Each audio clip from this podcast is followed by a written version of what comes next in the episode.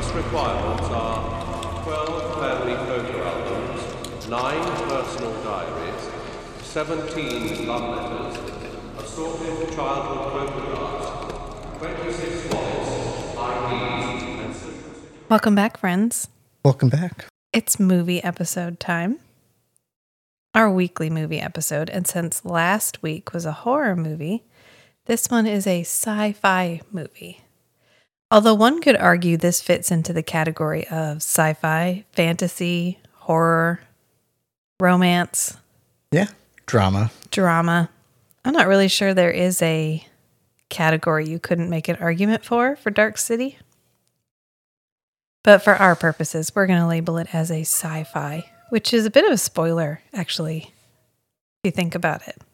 Yeah, because I think IMDb or TVDB or whatever has it labeled as sci-fi noir. Yeah, noir, I would definitely agree with. This is very much, It's like a hyper noir vibe. yeah, feeling the film noir vibe, which I always like. So I'm fine with it.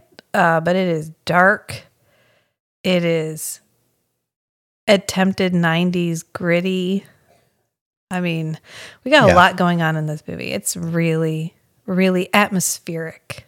That's Yes. how I would describe it. They definitely create a tone and then they stick to the tone through the whole Absolutely. movie. Noir and then the creepy stuff is creepy. We've even got the gritty, lonely detective dedicated Yes. to his work, William Hurt. William Hurt. Yeah. He pulls it off. So this is okay. We'll just get started. Um, hi, I'm Rachel. And I'm Matt. Welcome to the Strange and Beautiful Book Club.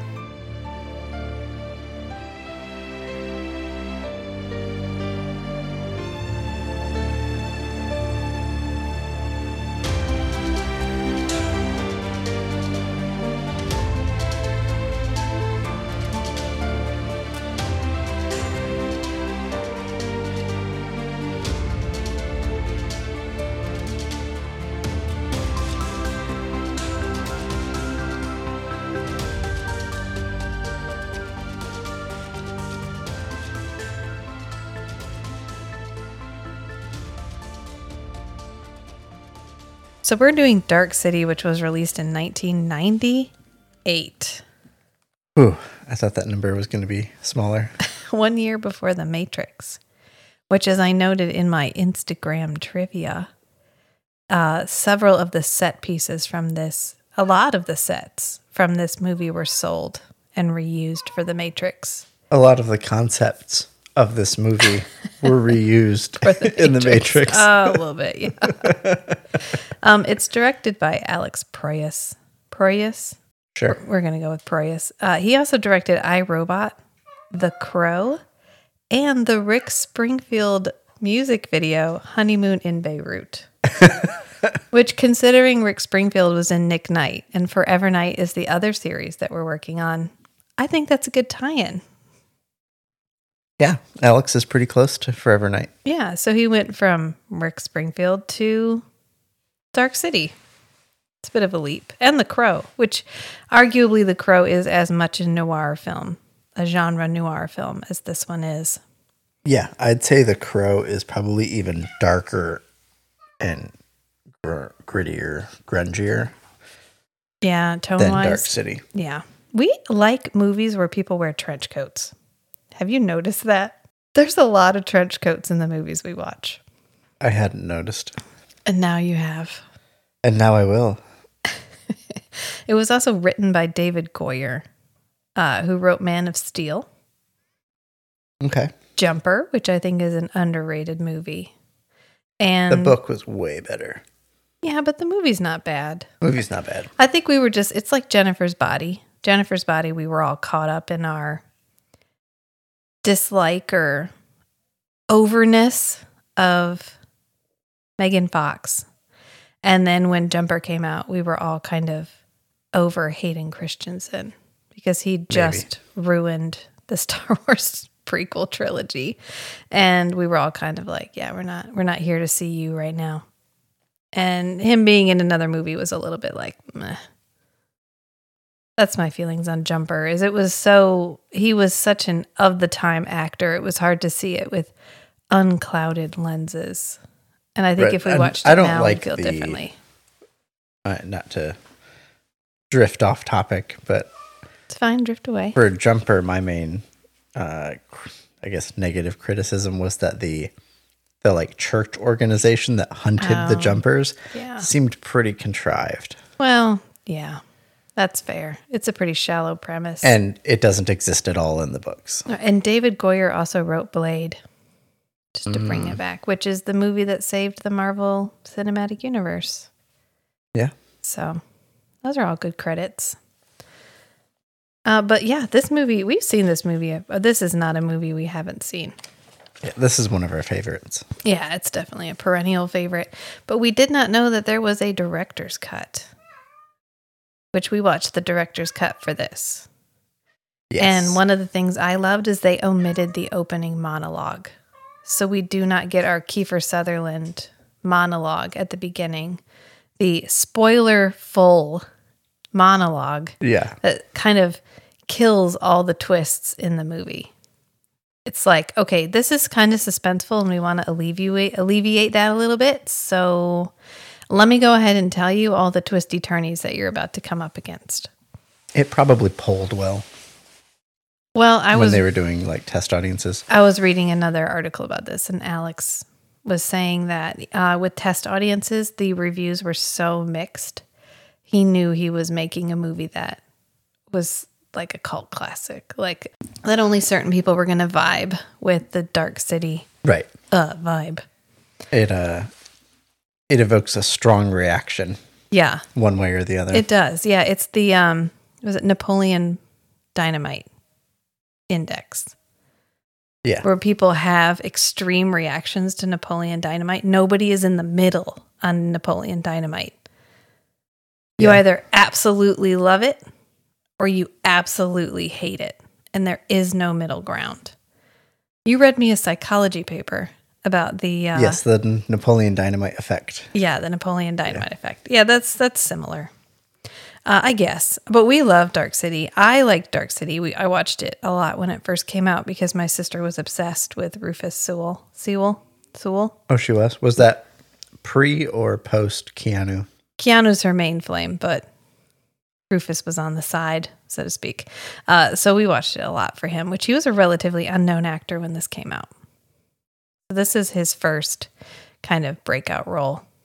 Uh, but we don't see him yet. After we get kind of our stars at the beginning, which is very pensive and thoughtful when Kiefer Sutherland isn't talking over them, we pan down through like a cityscape Yes. and it's deliberately distorted.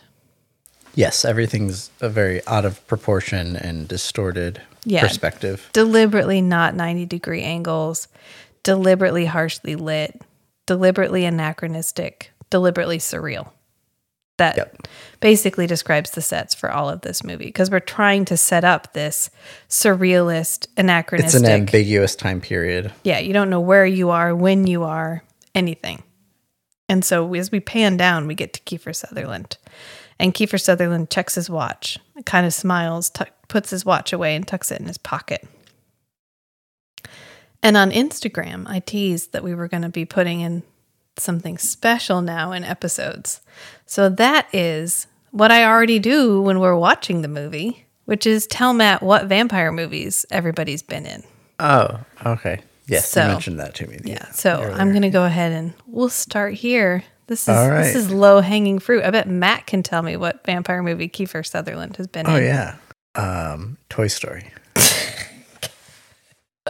That's it. Get out of the house. Your suitcase is in the at- you you know what to do. Go. Well, that's easy. That's the Lost Boys. Yeah, absolutely. Iconic. I fucking conic. The Lost Boys. Uh, so we pan down, uh, and then we get Rufus Sewell. We see him in a bathtub, and the light is swinging. Which this is a cool tie-in that we do from here to later when we're getting some more backstory about what happened right before Rufus Sewell wakes up. Um, the light swinging is important to note, and he's in a bathtub, and the water is unfortunately opaque because we're doing a top down thing Yeah. here. And his forehead is bleeding. And this sets us up for this journey that this character is going to go on, where we and he are all discovering who he is and what the fuck is going on all at the same time. Yes. So he's our point of view character through the whole movie. He is our audience proxy for this world. Yeah, he is. And we are going to walk his steps as he tries to figure out what is happening. So the first thing he does is get out of this bathtub and slip on the floor, and he breaks a bowl that has a fish in it. And he deliberately picks the fish up and puts it in the bathtub, Yep. which wouldn't necessarily save the fish, depending on how sensitive the fish is. But hey, we'll just, he saves the fish. Isn't that nice? And then we get this kind of protracted scene where he's picking up his shoes, but then looking at his shoes like he's never seen them before, and rifling through the clothes that are in the in the wardrobe. And he pulls out a suitcase, and it's got Well, the, the initials. clothes were all stacked up on the chair in the bathroom. Well, the ones that he was going to wear, but he Yeah. Oh, also goes through like oh, the back, back clothes that he's unpacked into the wardrobe. Yeah. And he pulls out his suitcase and it has the letters KH on it. And he's just, it's like he's discovering this room for the first time, even though he was just naked in this bathtub. So this is our first hint that um, he may not be completely aware of his surroundings. Right. And this is Rufus Sewell, who, by the way, played a vampire in the Abraham Lincoln Vampire Hunter movie. It it, it happened. I know we all don't want to think it happened, but there I wasn't there. see it, there was an Abraham Lincoln Vampire Hunter movie, and he was in it. We also get a flash of this really creepy looking syringe, which these syringes are so creepy. I think because they're insect like. Yeah, they have that exoskeleton, like uh, the part of the shell that Like pops open. pops open to let the wings out. Yeah. It has those movable parts on it. Yeah. And I think it's And they have a very organic feel. Right. And I think that's part of like what makes them so creepy. And it's hopefully deliberate is this the fact that they look like bugs. They look like an insect that's going to sting you, but it's a syringe and we don't know what's in it, but it's broken. So I guess nothing's in it. And then he gets a phone call. And this phone call is from Kiefer Sutherland. Yep. And Kiefer gives us this real quick exposition dump. He's like, I know you don't know what's going on, but there was an experiment. Um, something went wrong All your memories are gone. all your memories are gone, but if you find me, I, I can help you. And the guy on the phone, the our Rufus Sewell character, whose name we don't have yet, is like, I don't what what what what are you what are you talking about? And then he looks over, and there's a dead body on the floor. yeah, and so he stumbles back and then he knocks a bloody knife off of the table. Yeah, and this is our first instance of the spiral, which is going to be a consistent theme in this movie as well. She has spirals carved into her. And he's like, you know what? I'm out. I'm out. This is shit's too weird. Grabs his suitcase. Set grabs his suitcase and dips. He heads out. And his room is actually room number 614, which is supposed to reference a Bible verse about the coming of the Savior. Just so you know. Or the one.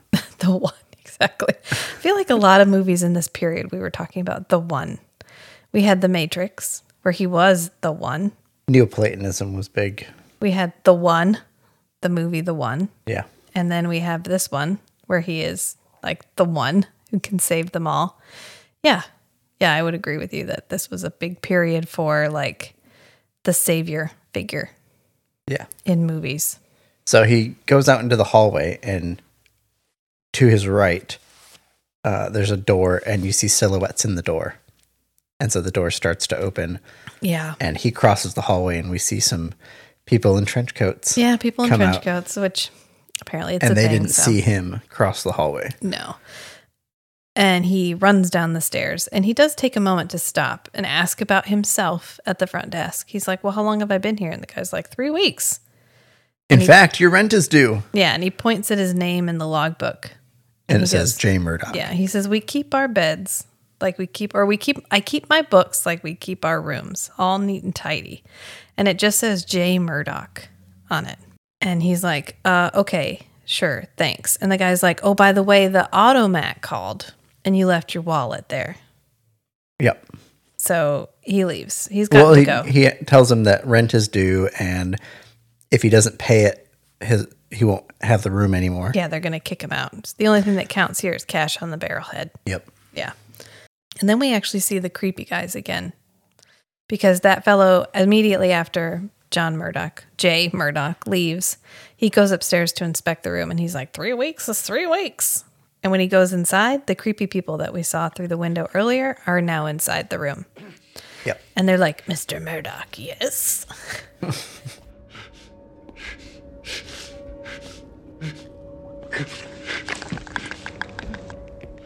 Mr. Murdoch, yes. Where is he?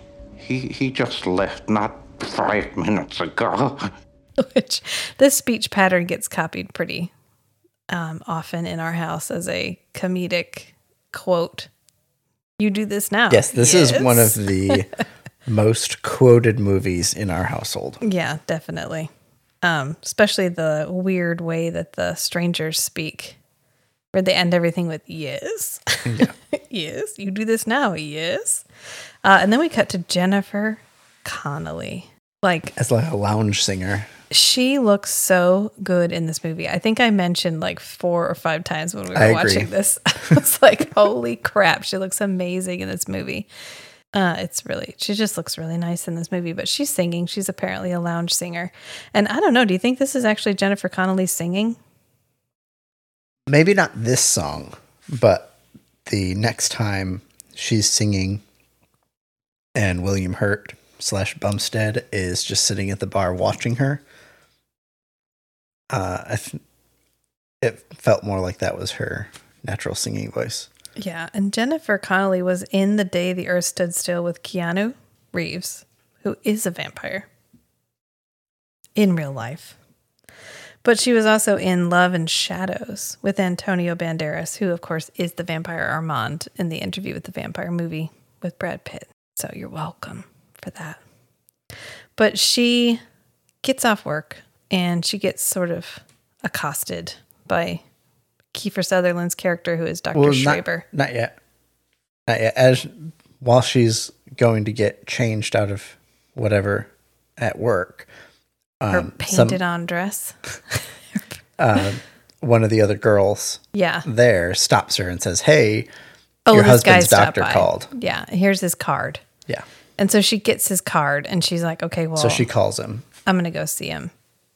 Well, she ends up going to see him Oh, she sees him in person. because this is where we have the rats in the maze. He has this big circular Yes. maze in the center of his room with rats in it. And he's like, oh, it's just part of an experiment I'm conducting, No symbolism here which at all. is some No heavy fucking foreshadowing. foreshadowing here. Absolutely. Uh, yeah, you don't get it until in retrospect because their whole rats in the maze thing is pretty done.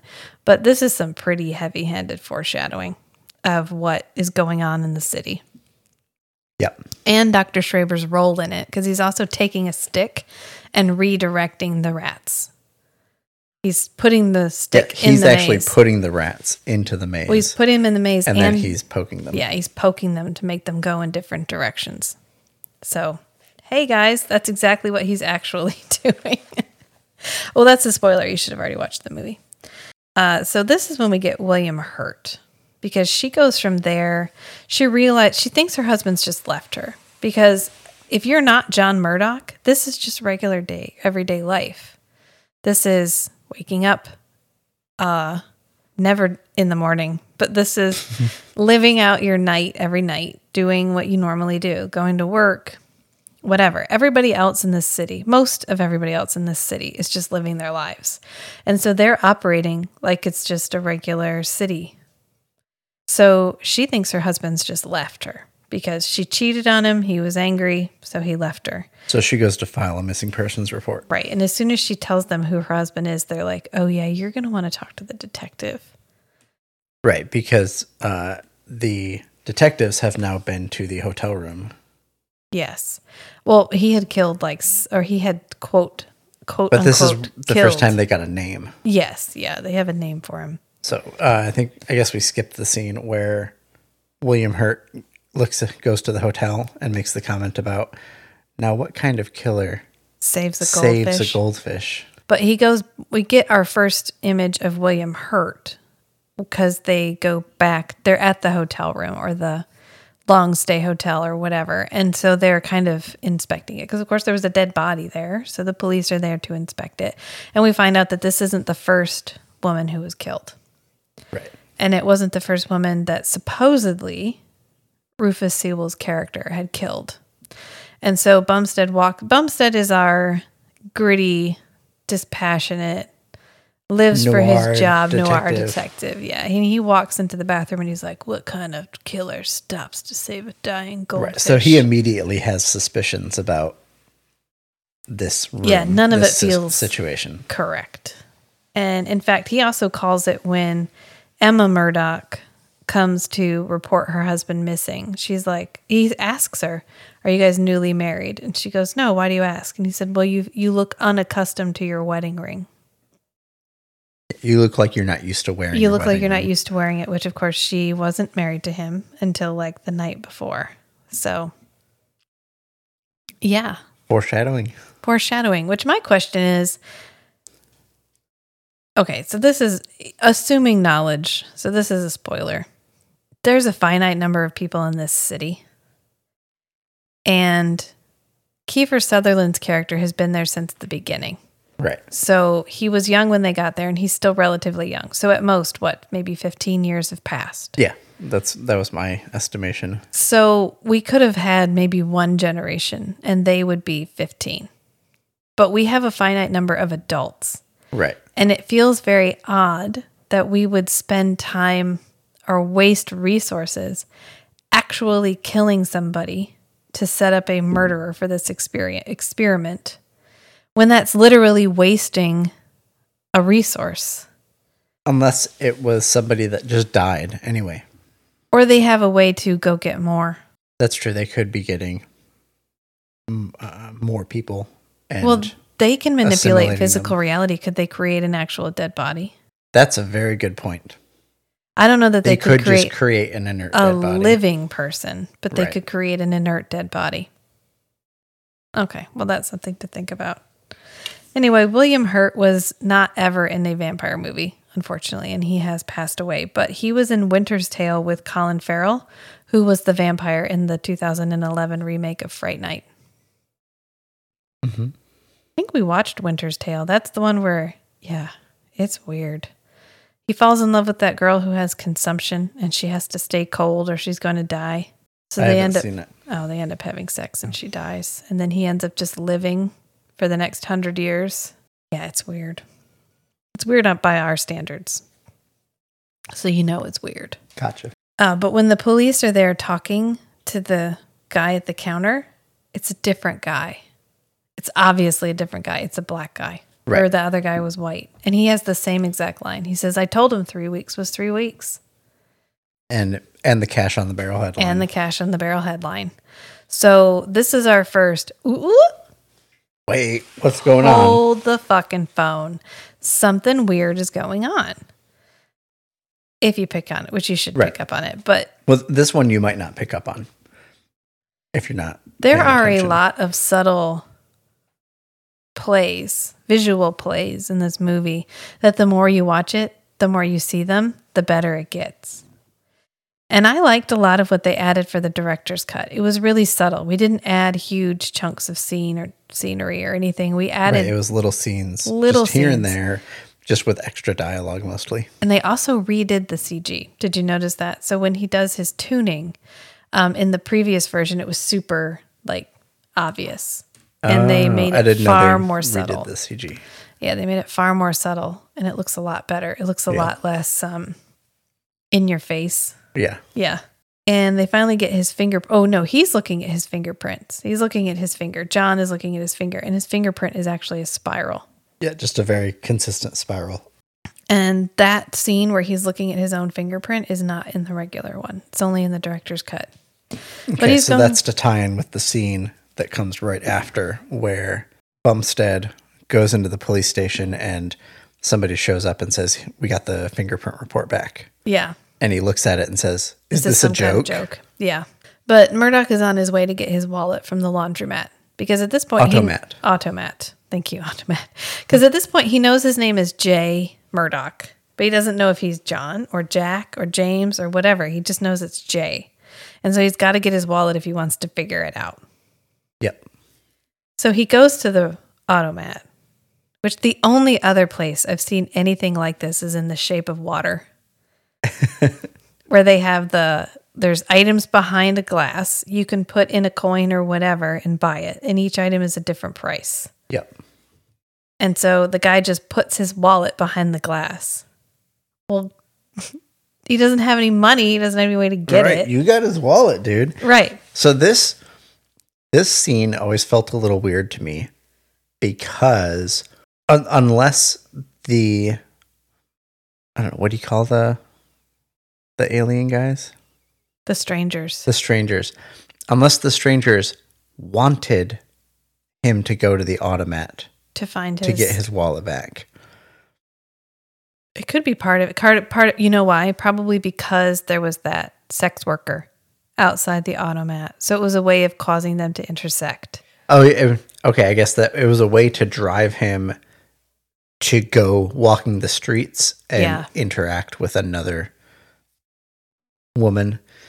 Um, because the whole thing was to see if he would continue murdering people if he had the memories of murdering people. Yeah. Okay, that, that That's my guess because she's immediately there. As soon as he walks into the automat, she's there. right. And he uses his ability that he doesn't know he has to break the glass and get his wallet.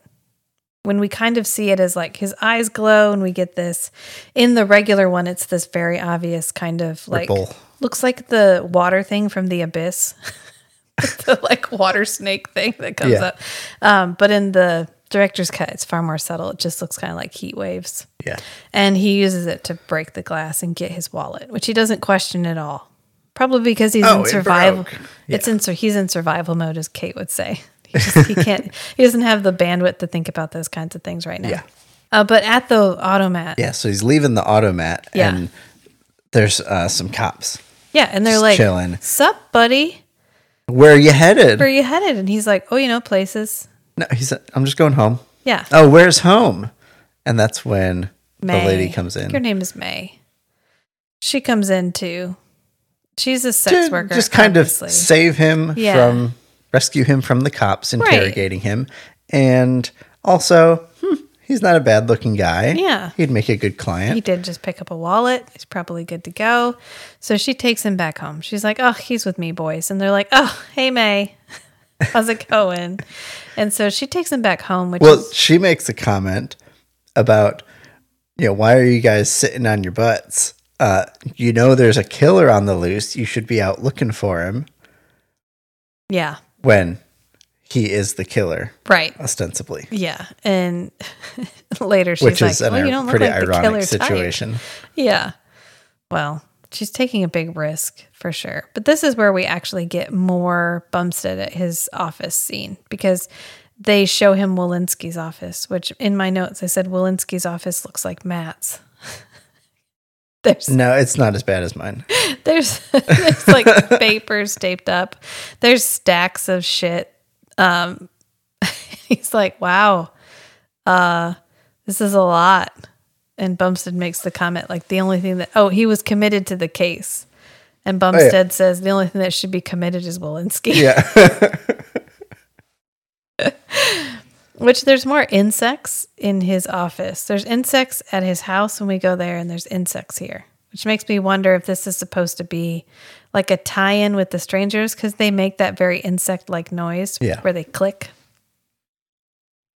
And he's just got crap posted up all over the walls, and it looks really unhelpful. And so he is luckily interrupted by the arrival of Jennifer Connelly. And she's like, um, yeah, they told me to come back here and file a missing persons report. And he's like, "Pfft, you Or do that. they told the me to talk to you He's like, go to the desk. And she's like, no, my husband's name is John Murdoch. And he's like, oh, Yes, yes, I do want to talk to you. And this is when they chat about her wedding ring. Yep. And he also hands her a list with names on it. Like, do any of these names look familiar? And she's like, No, why would they? And he's like, Oh, because they're people your husband have killed. She's like, Um, which which ones? And she's like, Yeah, all of them. Which is the worst way to break this to this Right? woman. Yeah. You're- He's not, he doesn't have good bedside manner. Yeah, you're you cheated on your husband. He left you, and because he was so upset, he went and just started murdering people, like a bunch of people, Like a bunch. like a bunch. And so she gets up and storms off. She's like, "Um, I don't know what you're talking about. My husband would never do this, and I'm out." And so she gets up to leave, and he chases her. And we cut back to Murdoch, and he's in the sex worker's apartment. Yep. And part of what they added in the director's cut is she has a child. Yes. So we pepper in all these little scenes where he finds a teddy bear, he sees uh, the little girl behind a curtain, and he gets really uh, weirded out by the whole situation. He's there to Right. test himself. He's there to see if am I a killer? Am I the Right, kind of because he person? knows he woke up in a hotel room with just him and a dead body with a bloody knife and a lot of stuff done to the body yeah, and and no memories. So yeah, yeah, and the very straightforward conclusion there is I killed I'm her. the one that did this. Yeah, Am I the person that can do am I the kind of person that can do this? am I capable of this kind of thing? So he goes to her apartment to kind of test himself and If I find out more about himself. Yeah, if I put myself in this situation, will I will like the urge to just murder her and carve uh, spirals into her body just overcome me? Well, it spoiler alert, it doesn't. And No. so he just leaves. He's like, I I can't. This is too much. I gotta go. And she comes out and she's like, Oh darn it. Well, she's what's your name? He says John. She says, "Oh, what That's a a- coincidence." That's appropriate. yeah. Which Matt always likes this scene because this is one of our few nu- nudity scenes in the whole Yeah. movie. Yeah. Yeah. He's like, this And the it's whole like movie. casual um it's not like overtly sexual. No, she's just changing clothes. Right. Yeah. Yeah, she's just getting home after a day of work, slipping into something comfortable and Yeah. A wardrobe. Yeah. Oh no, no, a um, a robe. a robe, a dressing gown. Yeah. And so he leaves, and he ends up at a Shell Beach sign, which I don't know why he goes out like a door that's not the door that he came in. Did he not go out the front door down the stairs? Well, he ends up at the Shell Beach sign. How does he end up there? Does he go down the stairs and then he goes up another set of stairs to get to the sign? Feel like he just comes out. Maybe he goes door. out and because the stairs go up to a landing where her door is, but it might go farther across and have more stairs going up to the top of a building. Yeah, well, he can alter physical reality and he doesn't know it. So, however he does it, he boop boop boop boop boop ends up at the Shell Beach sign Yeah. because we've got a little bit of a fixation about Shell Beach. Right. In the suitcase, there was a postcard. Yeah, which he's ditched the suitcase at this point. He literally tosses He kept it in the he water. keeps the postcard though. yeah, Yeah, he doesn't want to keep the my my interpretation was he got rid of the suitcase because it was a easily recognizable item from his stay at the hotel. Yeah. And he wants to distance himself from any associations with the hotel. which is a really good idea if you're trying not to get caught or you're trying not to get convicted of a murder you didn't commit. Right. So he's quite fixated on Shell Beach. And so and he, he he actually has a memory.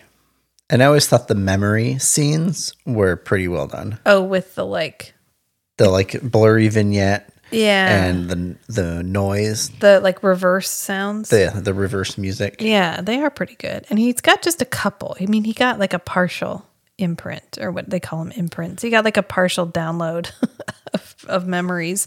And so he can remember Shell Beach. And this sign has that like swinging arm, that re, re, Yeah. re, which I always associate with the um the Shadow movie. Who knows what evil lurks in the hearts of men? Shadow Oh, yeah. that one. There's a scene where they're like on a billboard and it's making a loud creaking sound. I always think of uh, Big Boy restaurant. Mm, big boy. They don't have big boys here. No, it's a Midwest thing. Yeah.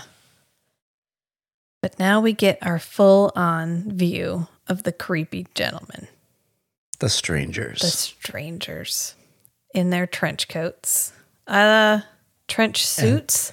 They remind me of the like dress of power from the Matrix. yes. Yeah. Where um, Neo had that full yeah, it's very tightly buttoned up. Yeah. There's n- you can't see any clothing underneath. They're all bald. And I think they're wearing hats. And for some reason, they all They're- have these knives that make like shink noises when they pull them out because they all have like extendable blades. Right. But they don't extend, they just like shoot these little side blades out. I'm wondering if they if they actually tuned the knife into existence. Well, why do they all carry one? What? Well, and they have a collective consciousness. So if they if there was a tool that they used regularly, it would all be the same for all of them. Well, I mean, I get that. And, and of course, they made the knives, they made all of this. Right. But why? What are they defending themselves against? they can alter fucking physical reality. They can literally just make the ground beneath you disappear. So why do we need to carry? It may be harder for them to control big stuff like that, like in the moment, like in a in a, a moment of surprise or something. And it's more reliable to just use a knife to take care of whatever person is causing a problem in the moment than to try to tune something very carefully. And that's why they have the machine to do bigger stuff. I mean, it could be, it could also be this is a control thing. Like, I can't really threaten you with my mind powers, but I can threaten you with a knife. Yeah, it, it could just be a physicalization of I'm a dangerous creature. Yeah. Although they're all a little bloodthirsty. Although I guess I read an article and Alex Proyas was saying that he doesn't see them as villains. He sees them as like they're they're just misunderstood. Like they're just trying to survive Right. and they're doing what they had to to try to survive, which I would believe if they didn't go a little bit too far all the time. Right. Yeah. Every time they have the chance, they go just a little bit over the line. A little too far, which might be their inhumanness. That these are literally rats in a maze to them. Right. they're not people. They're just a means to an end for learning what they need humans are learn. short lived. They're so easy to manipulate, like your mind, their minds, Yeah, and and they can't really defend themselves against the strangers because of the the strangers can tune. right. And this is our first introduction to Mr. Hand, who is our main stranger, and he's Riff Raff from the Rocky Horror Picture Show. Right. Um, and he like he has he has more dialogue than pretty much any other stranger, but he they kind of have a confrontation, and John Murdoch uses his tuning ability to um, attempt to defeat them. His his own ability to manipulate physical Right. reality, and so they're like, "Oh, shit!" This guy can tune. That they're learning. This uh, They've learned dual making.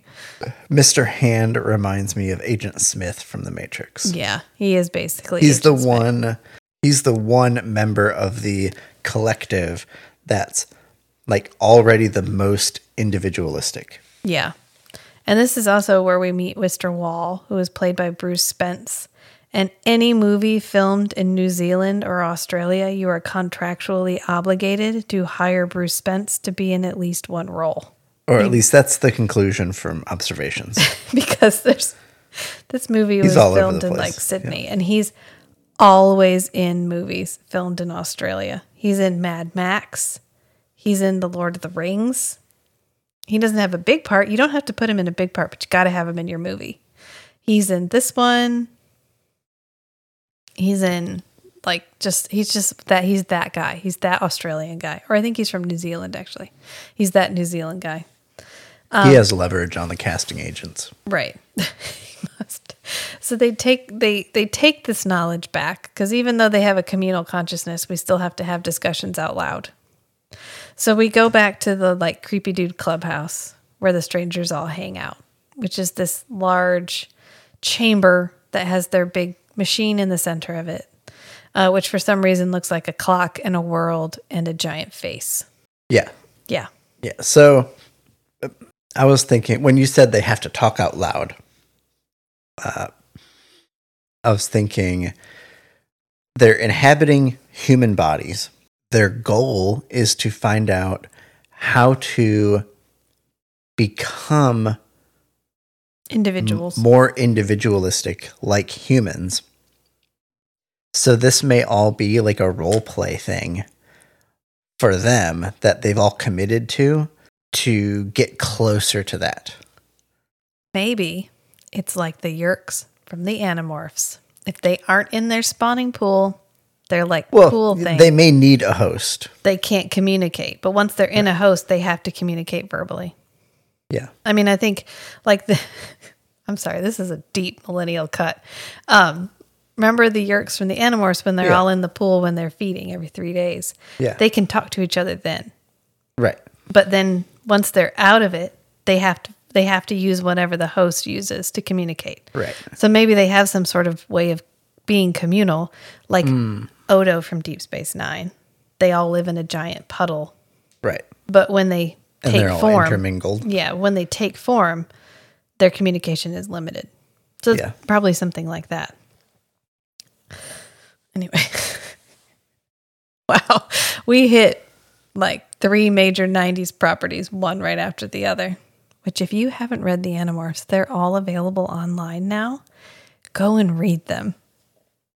Just go and do it. You're welcome. There's only 54 of them. You can make it. And each one is like uh, it would we would go to the store and buy the each one and come home and it would take me an hour maybe 2 hours to read it Yeah. We were d- discussing the Animorphs the other day. They were one of those like book of the month from the Scholastic. right but it'd be like 120 to 180 page like novel Yeah. but she was pumping them out every month Yeah. But the realness and the character development and the mm-hmm. writing in this in this like book of the month was so fucking fantastic. Every time I think about it, I'm still like, God, those were good books. yeah they were so good. Anyway, they've all decided that we we have to have this guy. We need him. This is the culmination of our experiment. We need to figure out how he got there's what something he's got, special about this guy and we, and we got to have it. We need it. Right. He's he's a link. He's something between us and humans, Yeah, and he's the secret to what we need to become to survive as a species. yeah. And even though there's hundreds of us, we control this entire city. We're only going to spend send three of you to go and find him, and we are going to in no way manipulate the city to make it easy for you to find him. That may Yeah, be part of why they are not surviving as a species.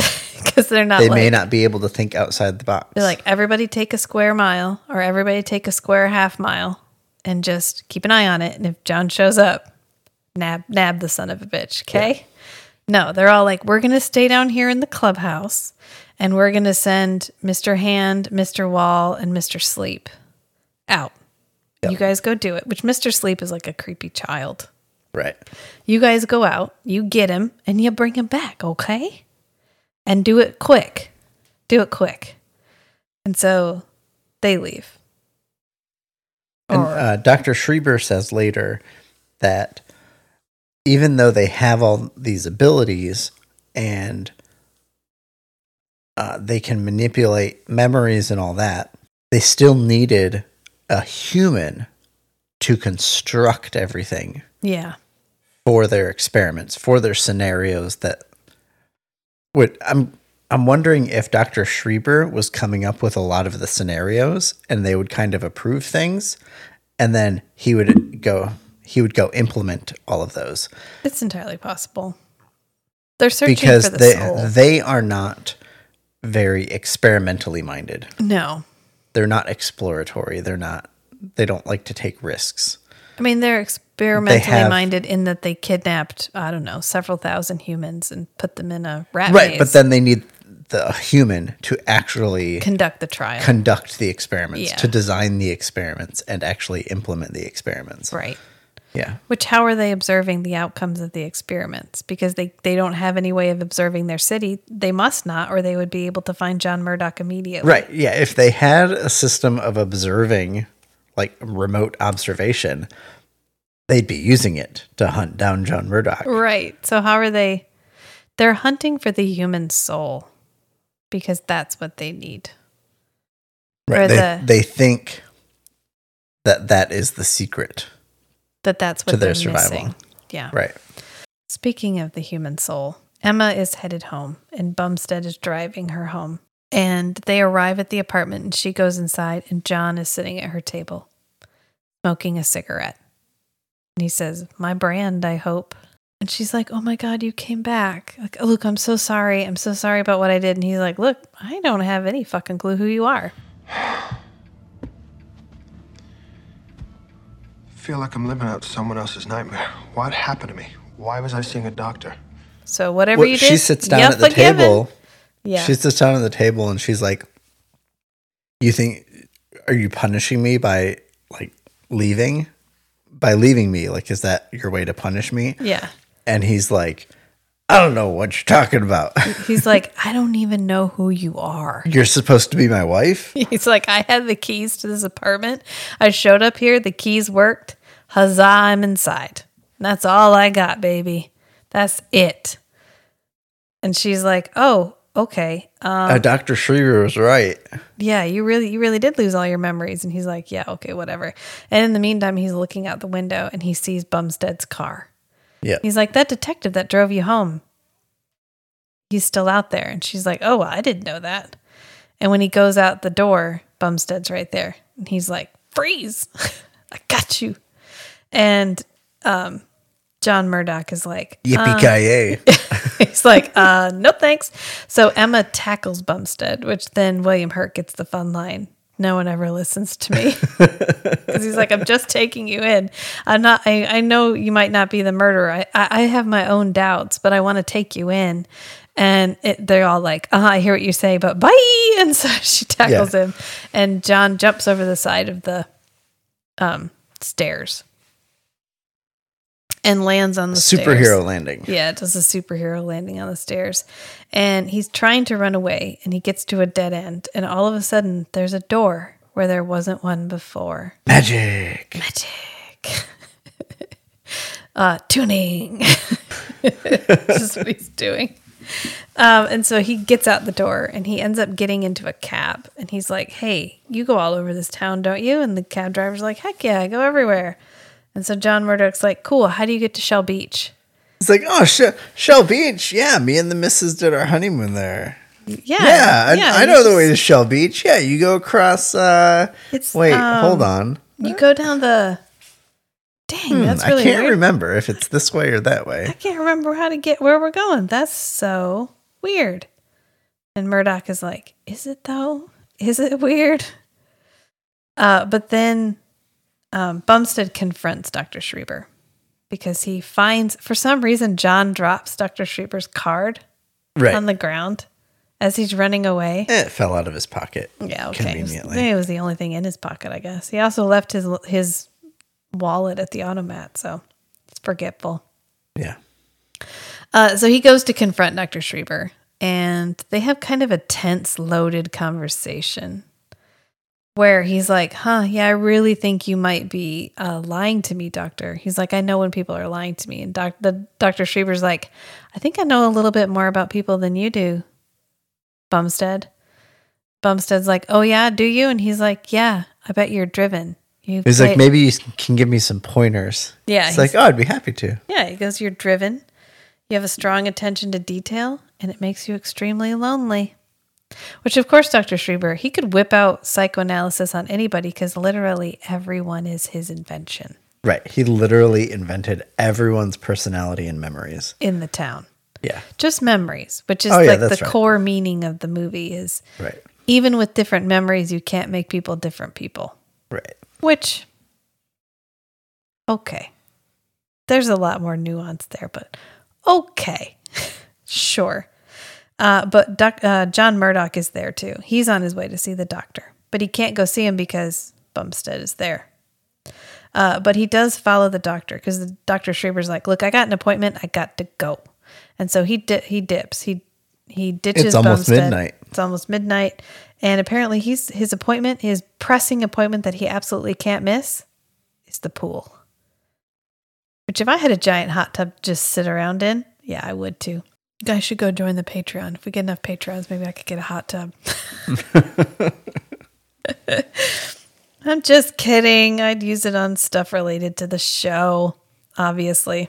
But he's in the pool because the strangers don't like water, which I love the line that he says, The stranger comes to see him at the pool. And I love the line, which is, You know how we feel about all this Moisture.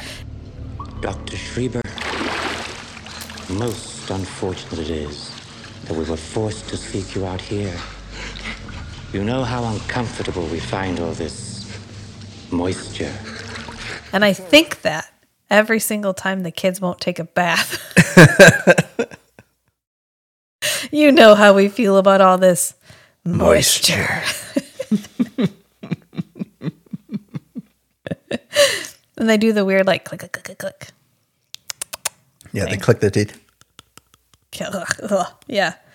It's really it's creepy. They do such a good job of just establishing a creepy vibe and then coasting on it. Just Yes. maintaining it. All of the strangers maintain the creepy vibe really well. And this is an it kind of a reverse of my usual we don't want to see the monster too early thing. Cuz we get the creepy dudes, we get the strangers almost immediately. But because we have no fucking clue what they are and everything that we learn about them just makes them more creepy, it doesn't matter that they're in this entire movie. Right. It, this one, the the monstrous aspect of the strangers is not their appearance Right. because they just look like humans that are pale and have Trench like red around their eyes and Yeah. are bald.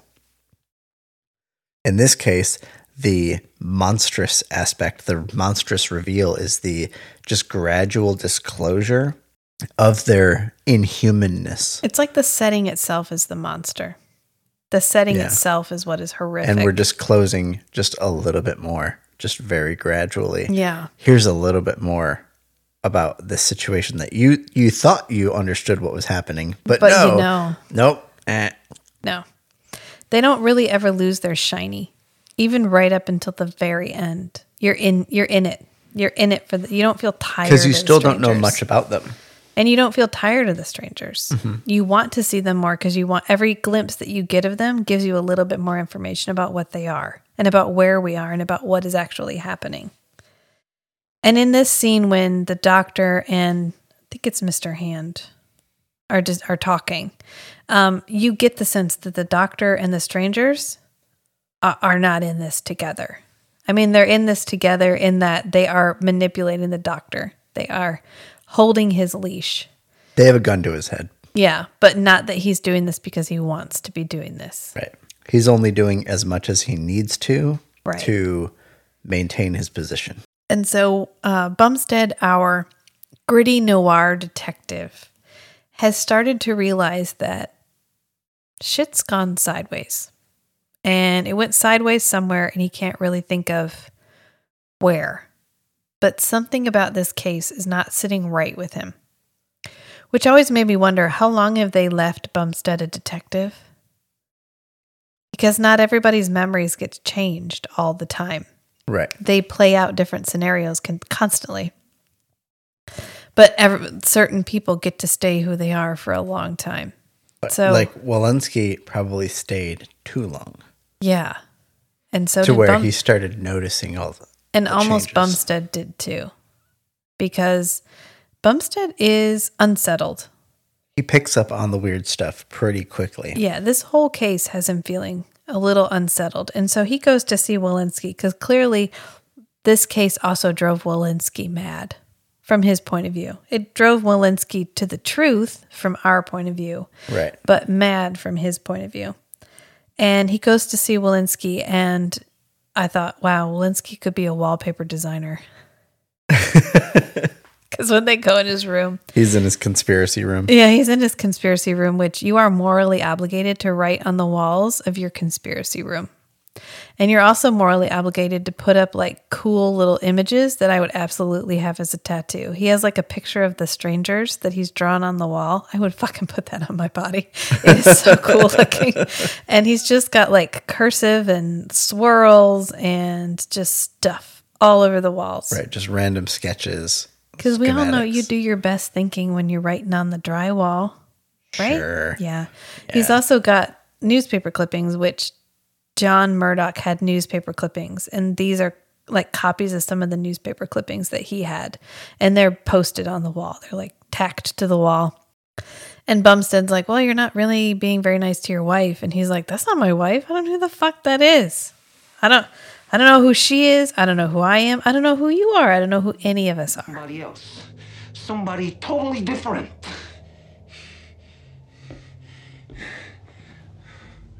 You saw something, didn't you, Eddie? Something to do with the case. There is no case. There never was. It's all just a big joke. It's a joke. And Bumstead's like, Oh, I think I may have made a mistake. I don't think I should be here. And Walenski's like, You know, I've been going around this city. I've been going in circles. I've been moving in circles and thinking in circles, and there's no way out. Do you think about the past much, Bumstead? Like, really think about it. Like, really think about it? And Bumstead's like, You know, as much as any other man. He's like, No. Do you ever think about the past, Bumstead?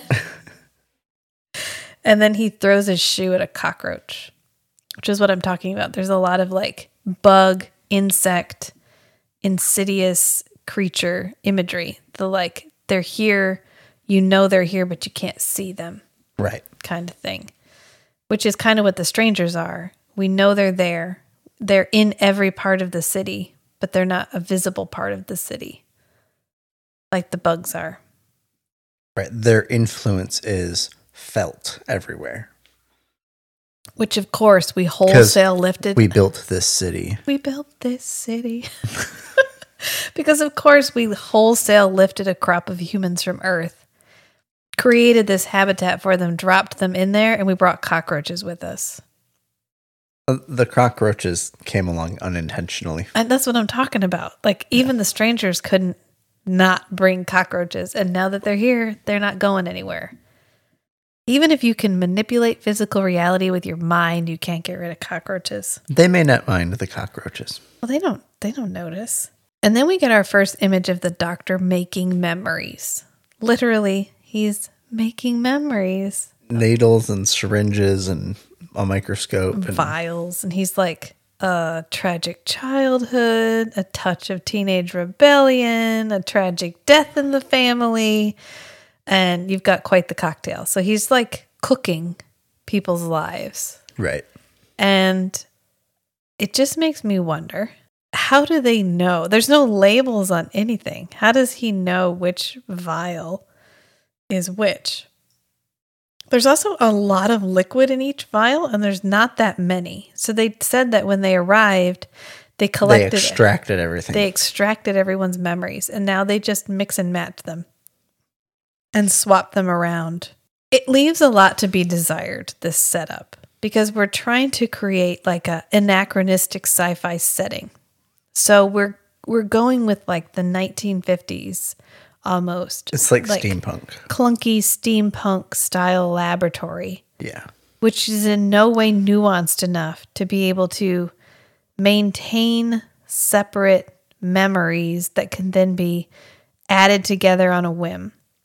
It's just like, right. Like how do you, he's he's going through this process which is very loose, Mm-hmm. very low resolution, but then he's ostensibly constructing memories of specific people in specific situations yeah, relevant to this person. Like when they made Emma's memories, Emma and John, whoever they were before, had not actually been together before that night. right. How did she have memories, like specific episodic memories of them together with memories of his face and all that. Maybe you fill in your own face. Maybe if you just give the building block, you put your own face in the memory. I don't know. That's what I'm she saying. She may this- not have had the memory, like the visualization of his face in her memory until she saw his face and then put it there. That's what I'm saying. This doesn't make a ton of sense. I think today, if we do this today, You'd have a much more mechanistic explanation for how you get. The yeah, I think we get chips, memory chips. You know, Yeah. like everybody has a chip. And I think we could still do the cool syringe. I think we could keep that because that's cool. It's creepy. But I think you do something more visceral. Yeah, I think you do something more like I'm touching the chip to download new information. Yeah. Because then you could visually see the memory. When it's he's basically got prep bowls out on the table and he's just tossing spices together. Right. you can't see they're all clear. They're all whatever. You can't see from what's there what's what's actually going on in each one. Right.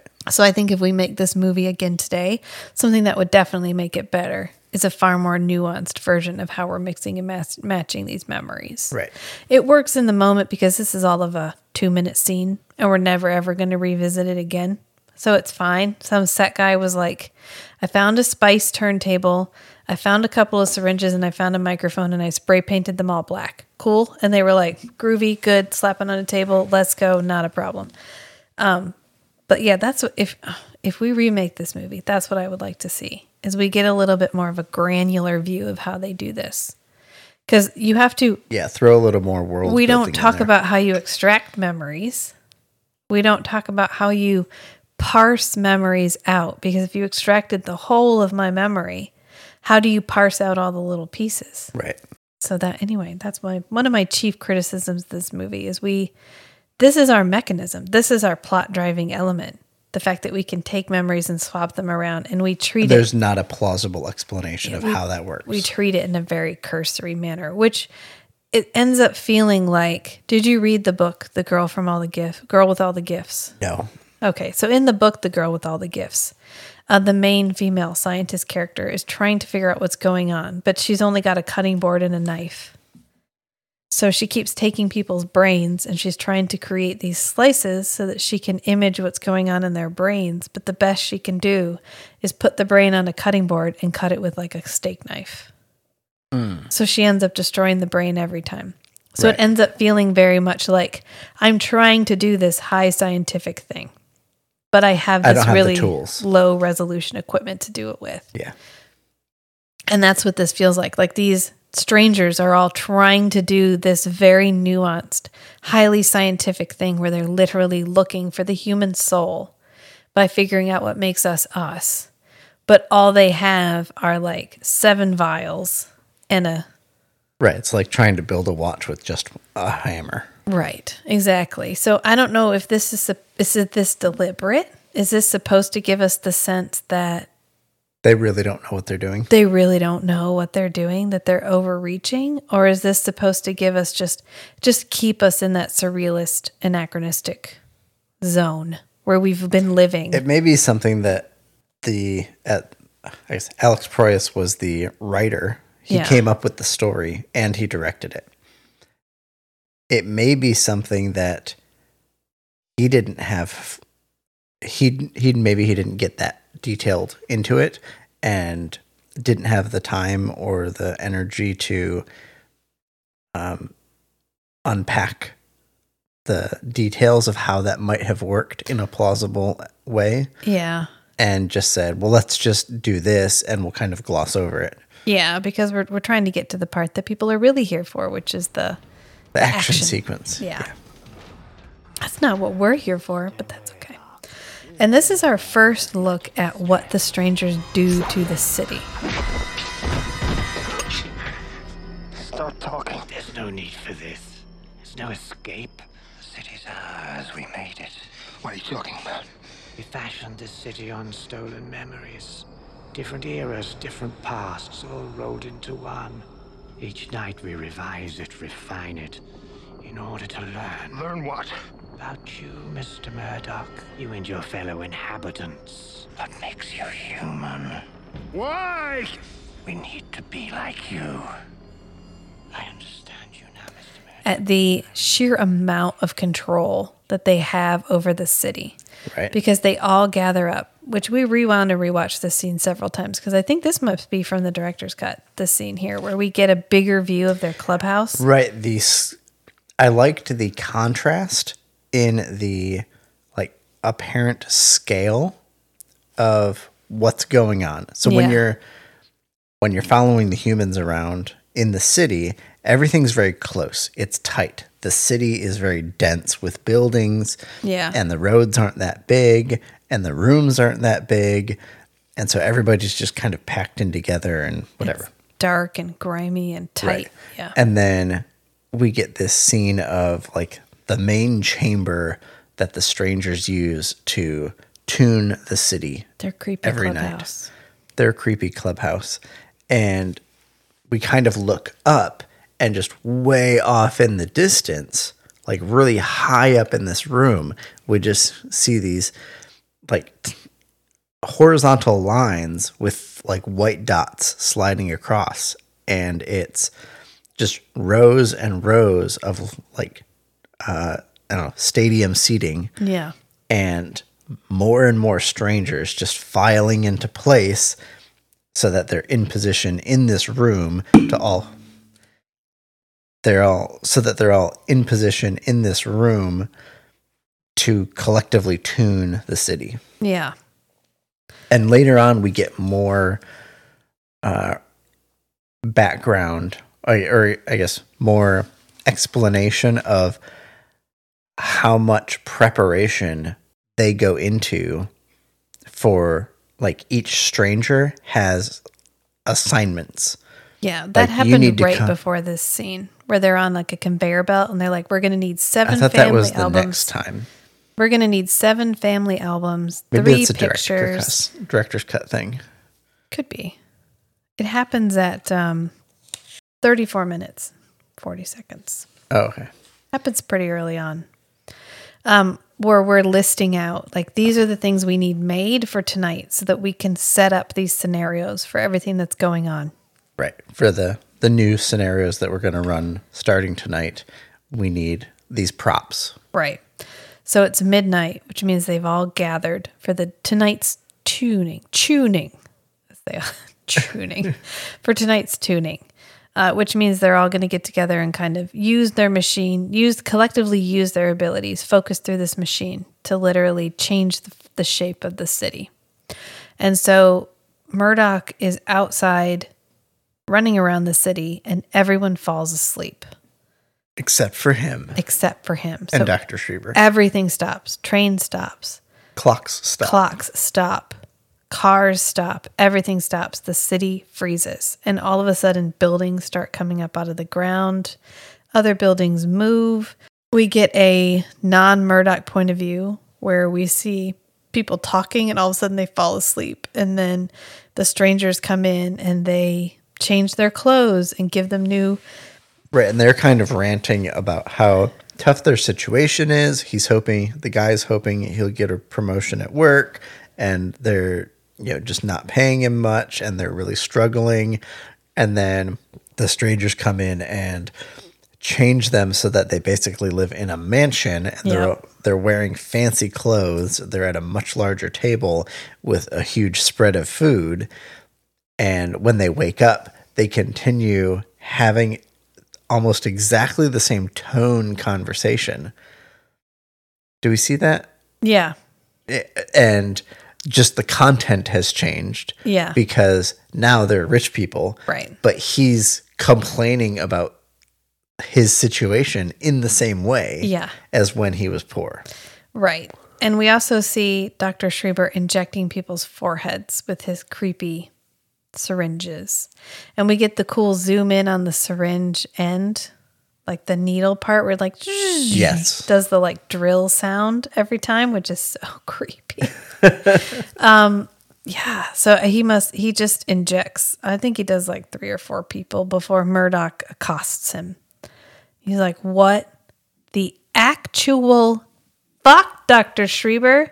Dr. Schreber's like, look, we can't talk right now. And he's like, um, you, right now, right now, this is when we're talking because I am not living in denial. I am not living in ignorance for one more fucking minute. some answers. While you're doo doing around the around the entire city, injecting people in the forehead. I need answers and I need them right now. And so the strangers show up and Murdoch has to leave. So of course he didn't get his answers right now, even after that impassioned speech. Um, they get done changing everything. They get done swapping around memories, and everybody just wakes up. Cars start driving, train starts and going. everybody just goes about their day. Everybody goes about their day. And John is freaked the fuck out. So he pulls out his Shell Beach comfort object, which is his postcard. And he's reading it and he realizes that the Carl in the postcard and the Harris, Carl Harris, The um, on- KH. is the KH from his suitcase. And so he goes and looks it up in the phone book. Yep. Yep. And he finds Carl Harris.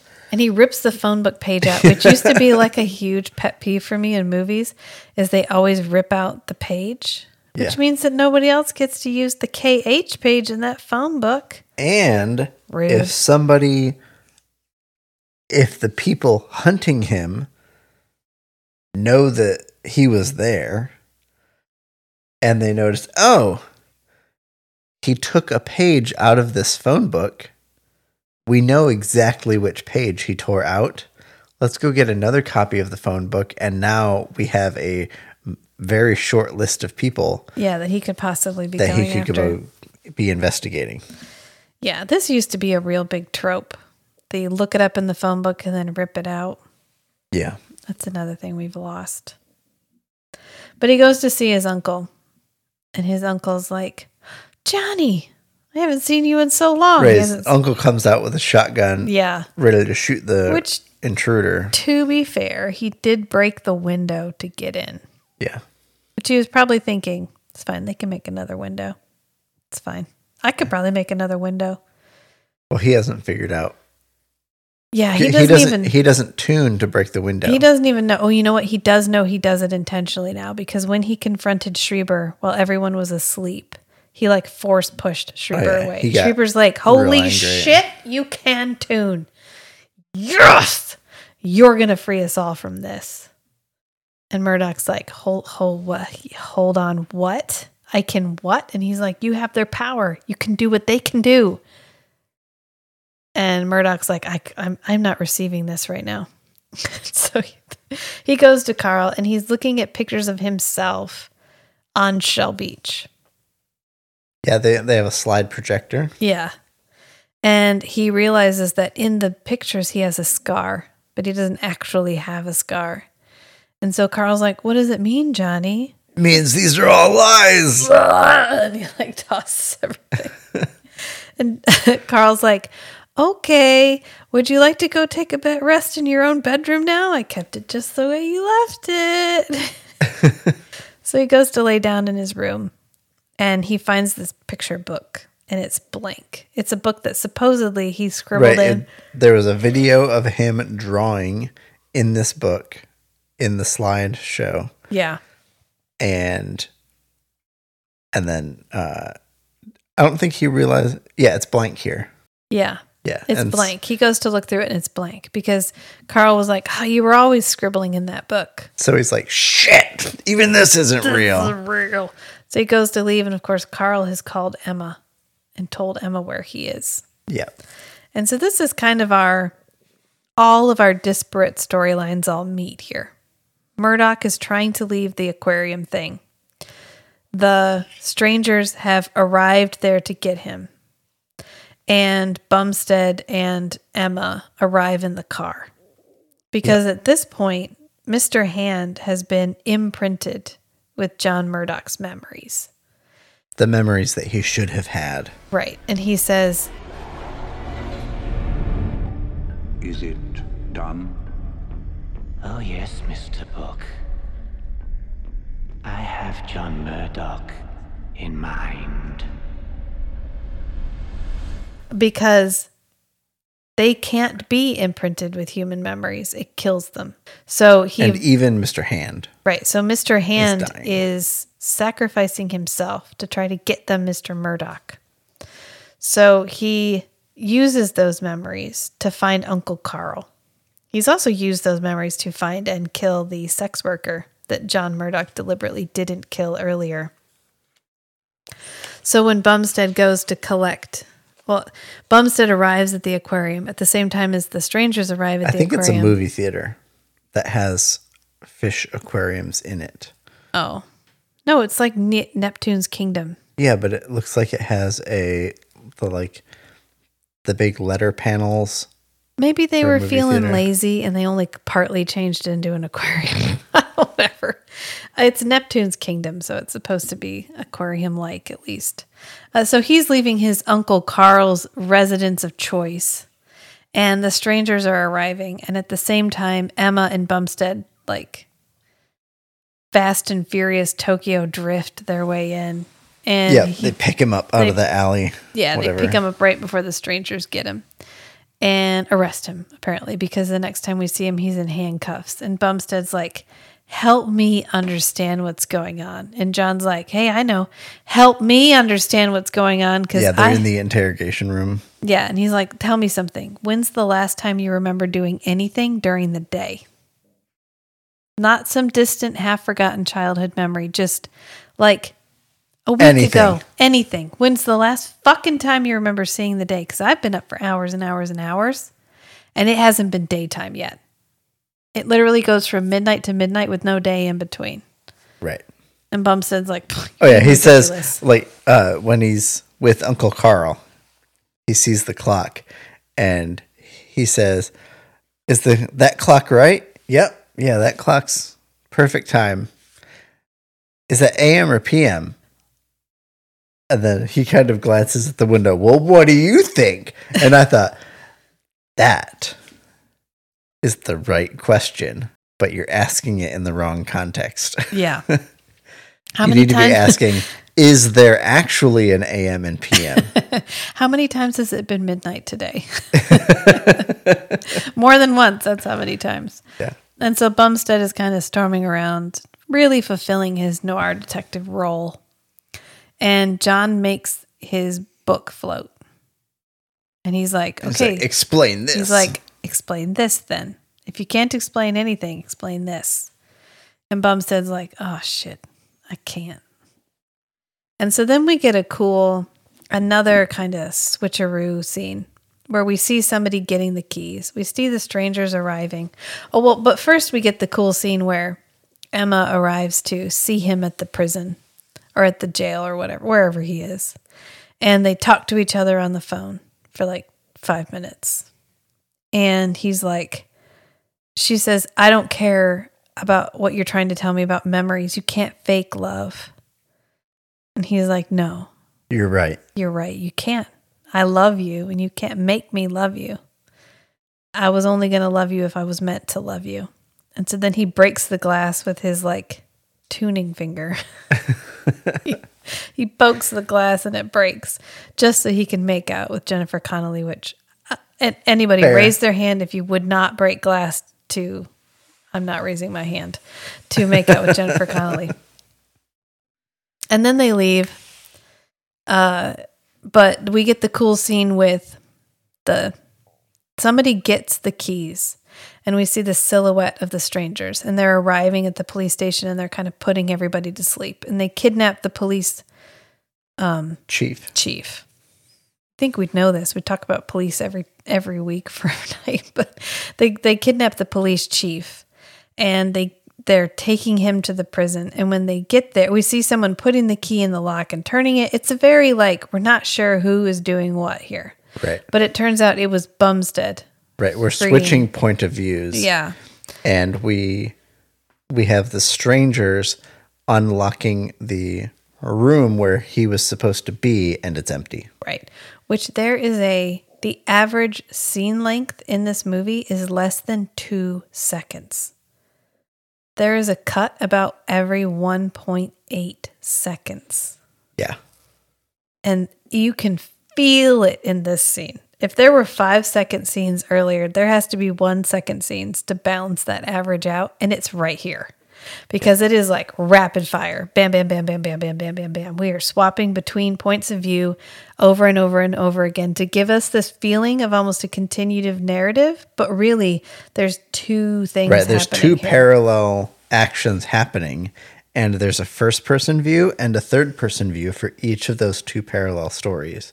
Yep. And you're constantly switching from the, between those four frames of reference kind of randomly so that you can't keep track of okay, what's actually happening Yeah. right now.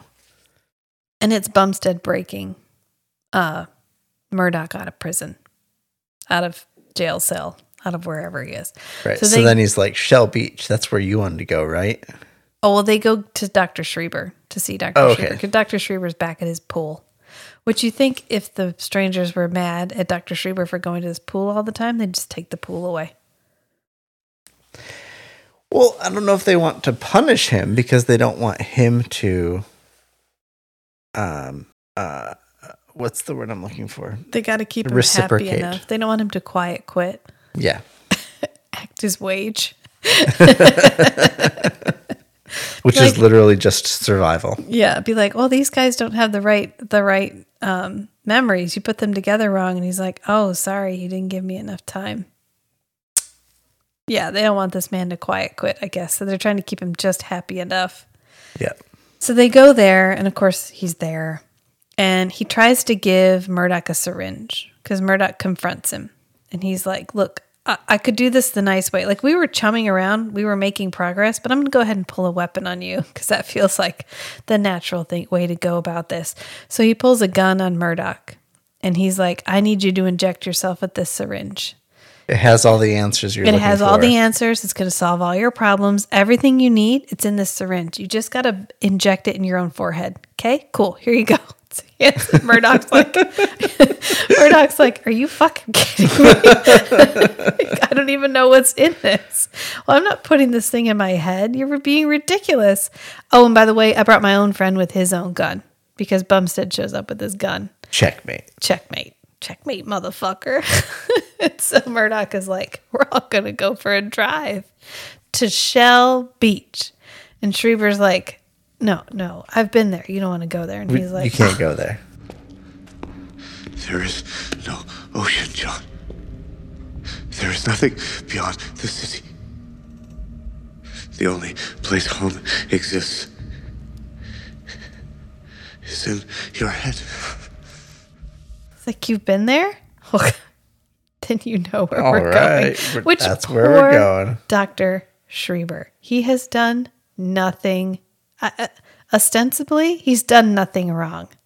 He is as much a victim of everything that is happening around them as anyone else Right. is. He has a gun to his head. He's doing what he needs to survive. He's cooperating with the strangers as much as he needs to Right.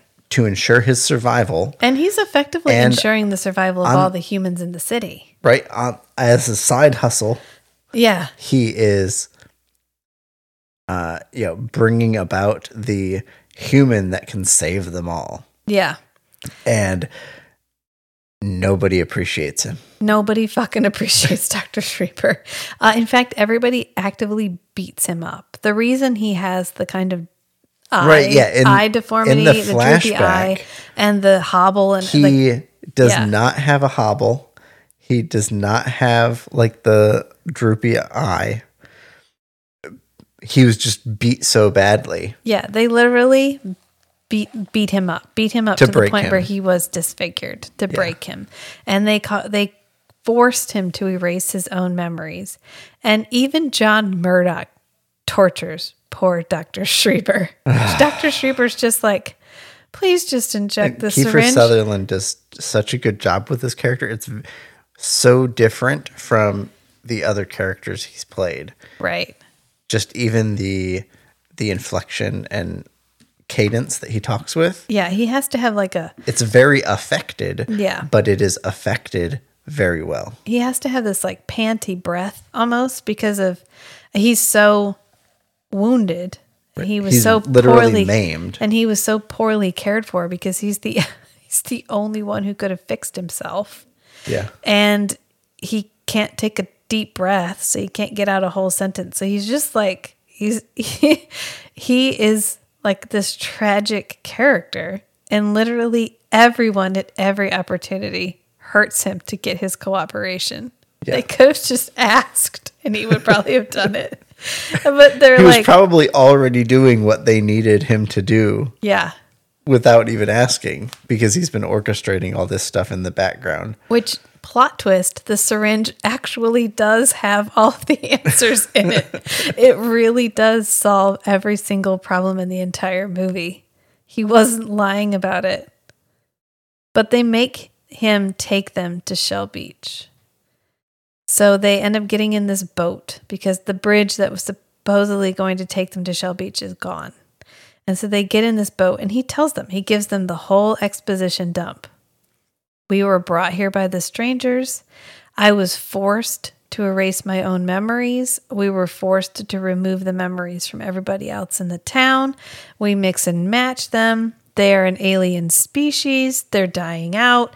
They need us. They need to figure out like what makes us tick, the what makes us individual, what makes us human. They think that's the only thing that can save them and they think that like I can help them with it and that we'll be able to solve it by keeping all of these humans in this tiny little town. And there you go. There you go guys. That's it. That's the entire plot of the movie. Dr. Schreber explains it in this 5-minute period while they're on this boat. Yep. And then they get to the end. They get to the door to Shell Beach, and it's our most distorted. It's like there's pieces of Forgotten City all kind of scattered around. Right. They're here. like accumulating at the edges. Right, like they're used like the city used to be bigger and it has shrunk in from the edges over time. Yeah. Because they use the bodies of our dead as hosts and there's a lot of them. Which means Yep. a lot, a of, lot of people have died. a lot of people have died. Yeah. So they open the door and it's just A an empty room with a billboard. With, with the billboard. Yeah, the Shell Beach billboard. Yep. And they're like, okay, what the fuck? And Schreber's like, first of all, I told you. I explicitly told you there was no such thing as Shell Beach. And then you made my eyeglasses glow and burned my face. And so I told you I'd take you here, and fuck, here we are. And it's not my fault that I was A, right. There is no such thing as Shell Beach. And John's like, I hear you, but I don't fucking believe you. I think it's on the other side of this wall. So, uh, so Murdoch and Bumstead start banging on the wall with a metal pipe and a Yeah. something bent, like Whatever, a tire just- iron or something. Whatever they need to do to get this wall gone so they can see what's on the other side. Yeah, And and then he tunes Yeah, to and the- bust the wall open. And guess what's on the other side, guys? Shell Beach. My God, it's Oh. full of stars. that was what Matt said. it was so good. It worked so well in the moment. Oh, it was so beautiful. 2001: A Space Odyssey. Yeah, obviously. God, you need to explain that. They don't know. Yeah, that's another one you could watch, but not sober. And don't read the book first; it won't help. And it won't help. And then the sequel is actually a sequel to the movie, Right, not a the- sequel to the book. yes, the the second book in the series is a sequel to the movie, and the movie of 2001: A Space Odyssey was extremely loosely based on the book. Yeah. Like they go to a different planet. I think the ship has is still named the same. That's the only thing that's the same. Right. The name of the ship is the Saturn something, Saturn some number. Yeah. But in the book, they're going to Jupiter, and Yep. in, in the movie, or no, the, in the book, they're going to Saturn. Well, we do more with the And in obelisks in the, the- book. Right. And then in Yeah. the movie, they're like, no, no, no, we're not going to Saturn. We're going to Jupiter, but we're still going to name the ship Saturn. Yeah. Yeah. And then, yeah, the second book was based on the movie. And then the second movie was based on the second book. It's twisty turny. Yeah. uh, anyway, my God, it's full of stars, which was very well done by Matt. Good job, honey. And then the strangers show up. Yeah, then the strangers show up. Oh, which spoiler alert. Oh, we're going to figure it out in just a minute because there's a showdown here. We have like a fisticuffs, hand to hand combat moment. And Bumstead and Mr. Wall, maybe, I think Mr. Wall. Yeah. um, they get thrown out the hole. And so as Bumstead is flipping away in space, away from the city, we he get passes through like a shield. we get our first outsider's view of what the city looks like, which it's just it's flat earth. It's a disc with a city on it. and underneath of it is all of their machinery. Yep. So we're on a spaceship, which is what makes this sci-fi, which is why calling it sci-fi kind of is a spoiler alert. Right. Because we don't know until this moment that we're on a spaceship. Right. This could just be like urban fantasy noir horror Yeah. Until this moment. until this moment where we realize, fuck, we are not even on Earth. Yep. We don't even know where Earth is in the grand scheme of things here. right. We just know, we know, well, we know more than we did before, but somehow less because now we don't know, like, how did we get here? How far are we from Earth? How long have we been here? Yeah, but this is our, our oh shit moment. And Murdoch is like, well, goddamn, I lost Bumstead. They've got Emma there and they're threatening her. They've got a knife to her throat. Mr. Hand. Mr. Hand, because Mr. Hand has become the murderer that Murdoch was intended to be. And so they're like, um, you got to go to sleep and you got to come with us. And he's like, uh, yeah, that's fine. Because really Well, at, running at away. first he fights it. He's like, yeah. why why would I do that? I she's not my wife. I don't even know her. And they're like, uh, well, I'm actually gonna kill her. And he's like, okay, fine, Fine, don't hurt her. Fine, fine, fine, fine. I don't I don't want you to hurt her. And so he does fall asleep. And they take him to the clubhouse. The creepy clubhouse. The creepy clubhouse. On this roller coaster thing. This stand up roller coaster. Whatever. It's cool. It's fine. It gives us this cool movement scene. We get an, an impression of how deep and how far away the clubhouse is from the city, which is kind of what this is meant to establish.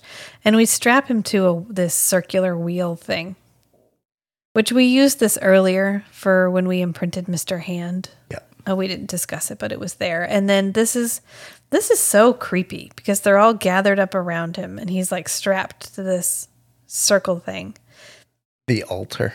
And Dr. Schreber is in this like metal wheelie. He's in this cage thing. I thought maybe he got injured and he needed No. this as like a walker. no, this is next step up. We got to get get you under control.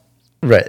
This is just another way of torturing him. Yeah, this is Dr. Schreber shoveling more shit for the revolution. That's what this is. Is he has shoveled more than his fair amount of shit and this is one more shit shovel to shovel. And that is to wear this wheelie cage thing that keeps him from being able to run away. And they give him, they open like a casket shaped box, and in Right. it is this syringe full of black liquid. And it is the collective memories of the strangers. Right. And they're like, okay, we need you to imprint this onto him, Because he's the link. make him one of us, and that will save us.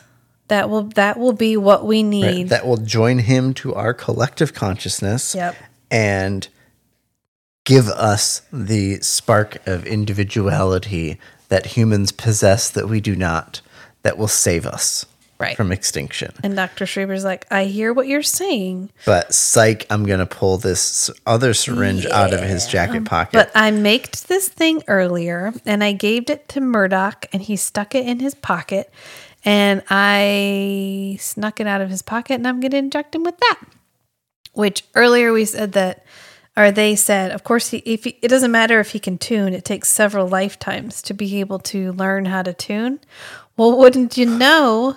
Dr. Schreber is really good at making several lifetimes worth of memories in a syringe. in a syringe. So he literally injects John Murdoch and he's in all of his memories. Right, Totally. It's all the memories that John Murdoch was intended to have. Yeah. But Dr. Schreber has retconned himself into them as a whole bunch of training memories. yeah. And he's like, tune, I bet you're wondering why I keep showing is up a your really memories. effective, like plausible pl- Yes. plot twist Yes. for how how we get John out of this situation. Right. I was like, that was a perfect use of the memory syringe mechanism Absolutely. to just instantly turn the tables for John for and his uh nascent ability Yeah. to tune. Which is there a moment in modern sci-fi horror as fuck yes as when he opens his eyes and turns the circle and then just It steps dissolves just behind him. steps away from it Oh as wait, it but we dissolves behind we him. missed we missed something here. So as they're wheeling him out, as they're wheeling out John Murdoch to hook him up to this thing, they're like, "Yeah, this is the only specimen we need. We don't need the rest of the city." Oh, And the guy says, "Shut it down. Shut it down forever." Shut Shut it down forever! and that is the most quoted like the most often quoted movie line in our household There is not a time that I don't say shut it down when Matt goes, shut it down forever. and vice versa It's so good. They're turning off the machines because they don't need them anymore. They don't need to change. right they the shut down the city every night Yeah. or every 12 hours whatever uh, but this time They're is the last time They're just going to shut it down. they don't good. need the city anymore Yeah. because they have the they key have John. They have what they came for. Well, Yep. kind of because he steps away from that circle and then it's smackdown time. And here's the action Yeah, we get the thrilling, awe-inspiring soundtrack. We get bodies just flying all over the place for seemingly no reason. He's just floating all over the place. I mean, we're doing all kinds of stuff. This is like our last 20 minute climax of just him beating the shit out of all of these strangers with his newfound mastery of his mental prowess. And so he's capable of wielding it. I suppose we're supposed to assume he's capable of wielding it in a way even they can't, because he can use his imagination in a way that they right can't. right he has an individual mind Yeah, so he even defeats um he even defeats Mr. Book, which Mr. Book is our wrinkly old guy, the patriarch the patriarch. He defeats him. He defeats everybody. Um, they're all flying around. He ends up throwing Mr. Hand into a water reservoir, like a water tower. Mr. Book. Oh, Mr. Book. Yeah, he ends up throwing Mr. Book into Oh a yeah, water. he launches tower. him back, and then he's like, "Oh hey, there's a building underneath him with a like water tower on top."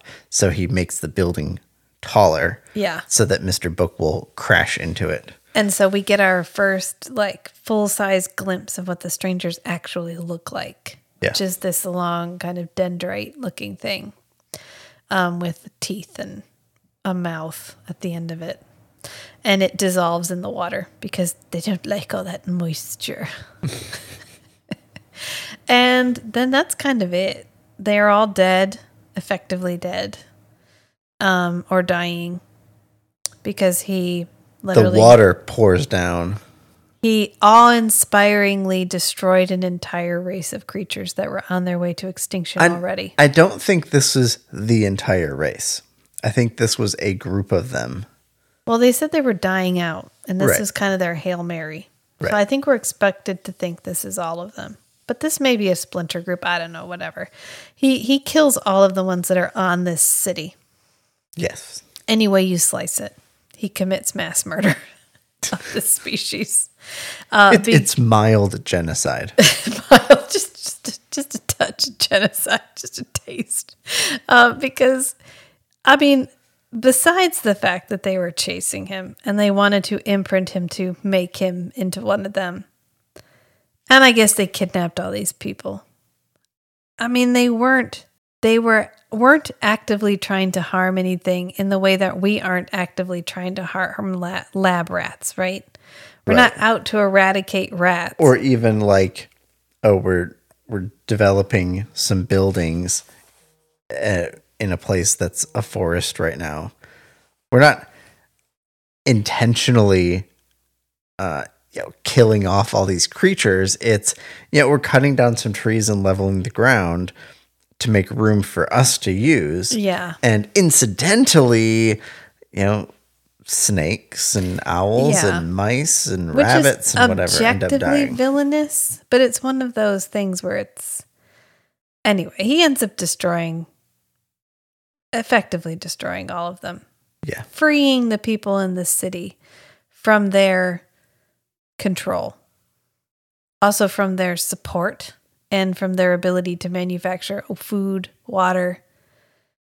Yeah, with a very little Well- understanding of what is keeping everyone in this city alive. John can do that. He can take over. I guess he would have to, yeah, because we don't really even talk about like what's maintaining the shield that's keeping the air in and what's. Anyway, and he's like, you know what? Oh, Dr. Schreber shows up and he says, You you have the power now, John. You can use their you can use their machines. You can make the world whatever you want to. He's like, you know what I want? I fucking want a beach. he makes Shell Beach. Oh, and then, but, well, it's like, where's Emma? Oh yeah, but she's already been re-imprinted. So Yep. she's Anna now. Yep.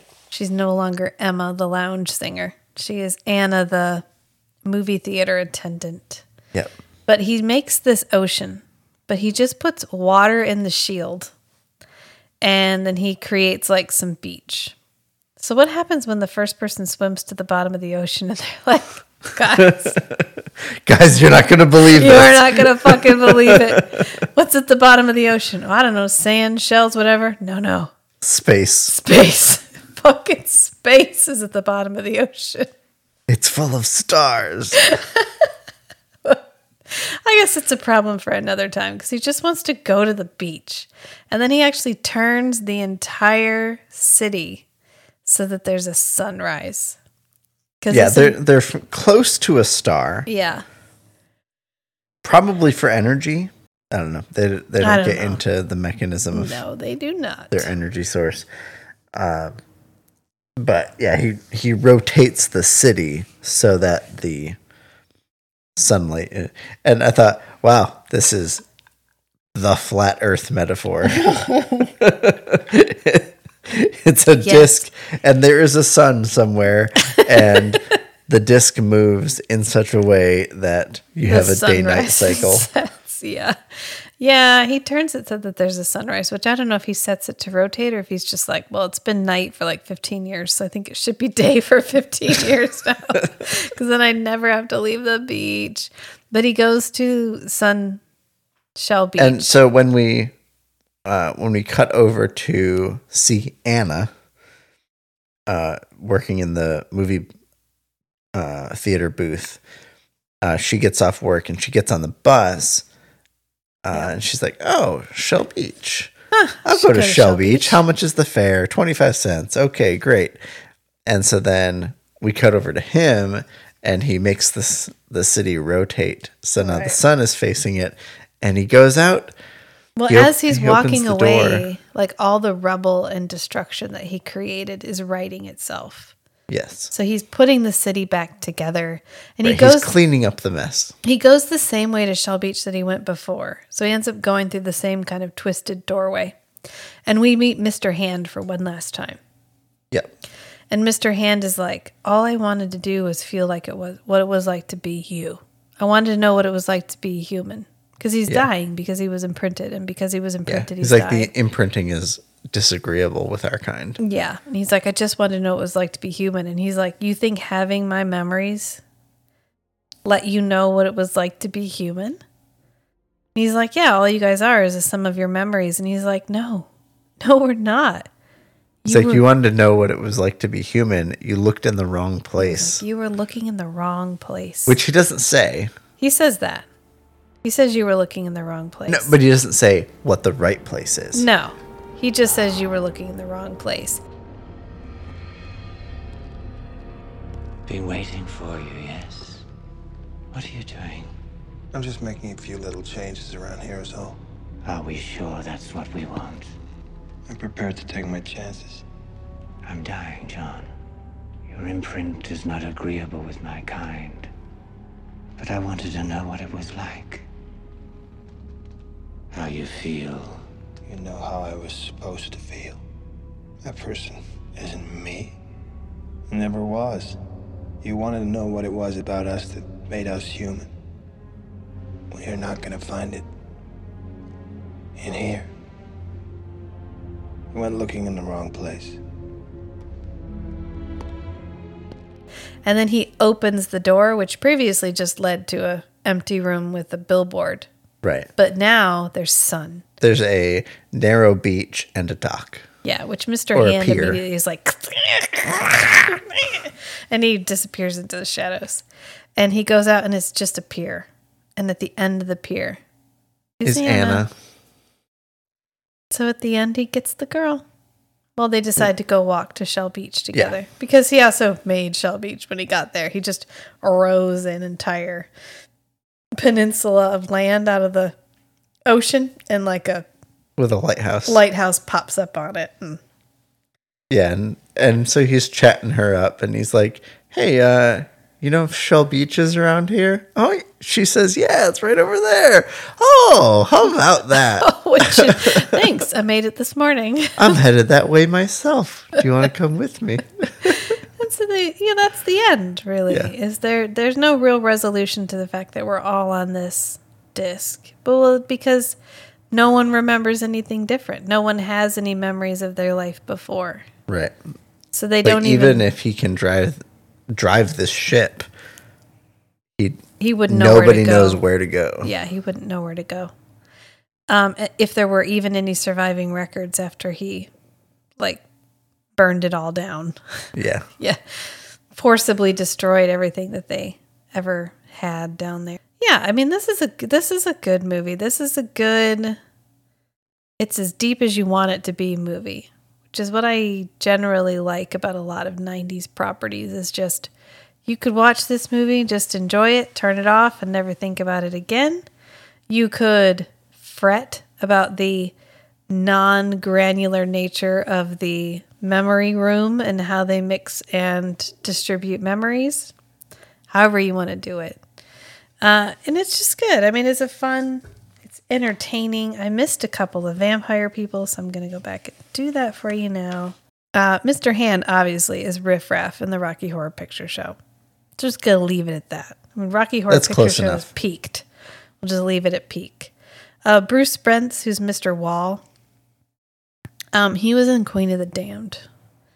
He was one of the vampires in Queen of the Damned, the the Queen of the Damned movie, the one that Viggo Mortensen was supposed Yeah. to be in, and they he bowed out. They they asked him not to be in it, I think, because he they thought he was going to be too old.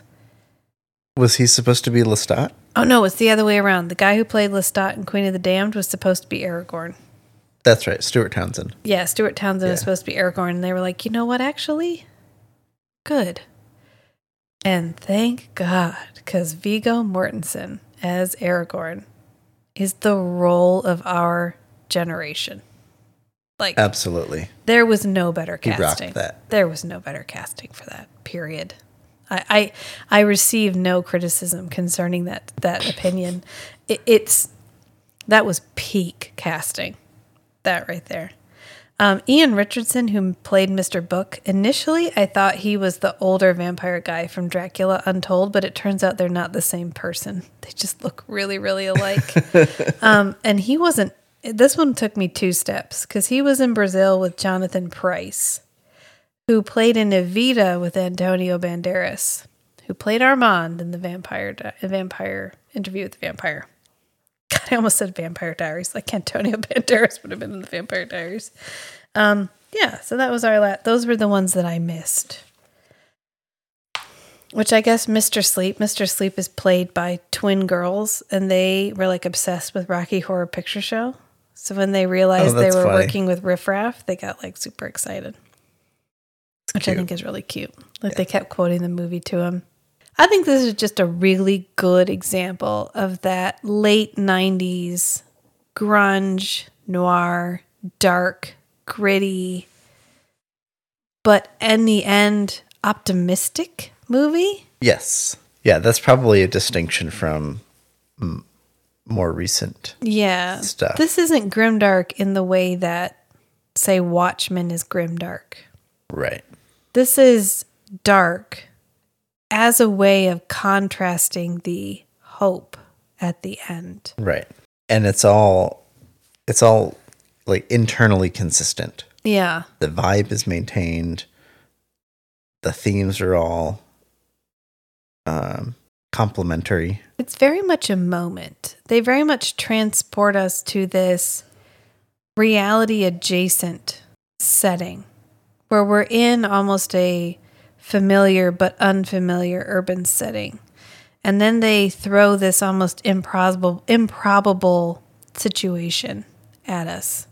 And so we're living in this dark But they reality maintain adjacent. the the Right. experiential aspect. Right. Where the whole time. It's almost an intentional uncanny valley. It's like taking reality and just turning it 45 degrees. Right. Where this could be any city except the the cars are old, but some of the technology is newer. It's deliberately anachronistic. It's taken reality and just turned it like 45 degrees. It's just a little bit off. Right. It's not a hard shift.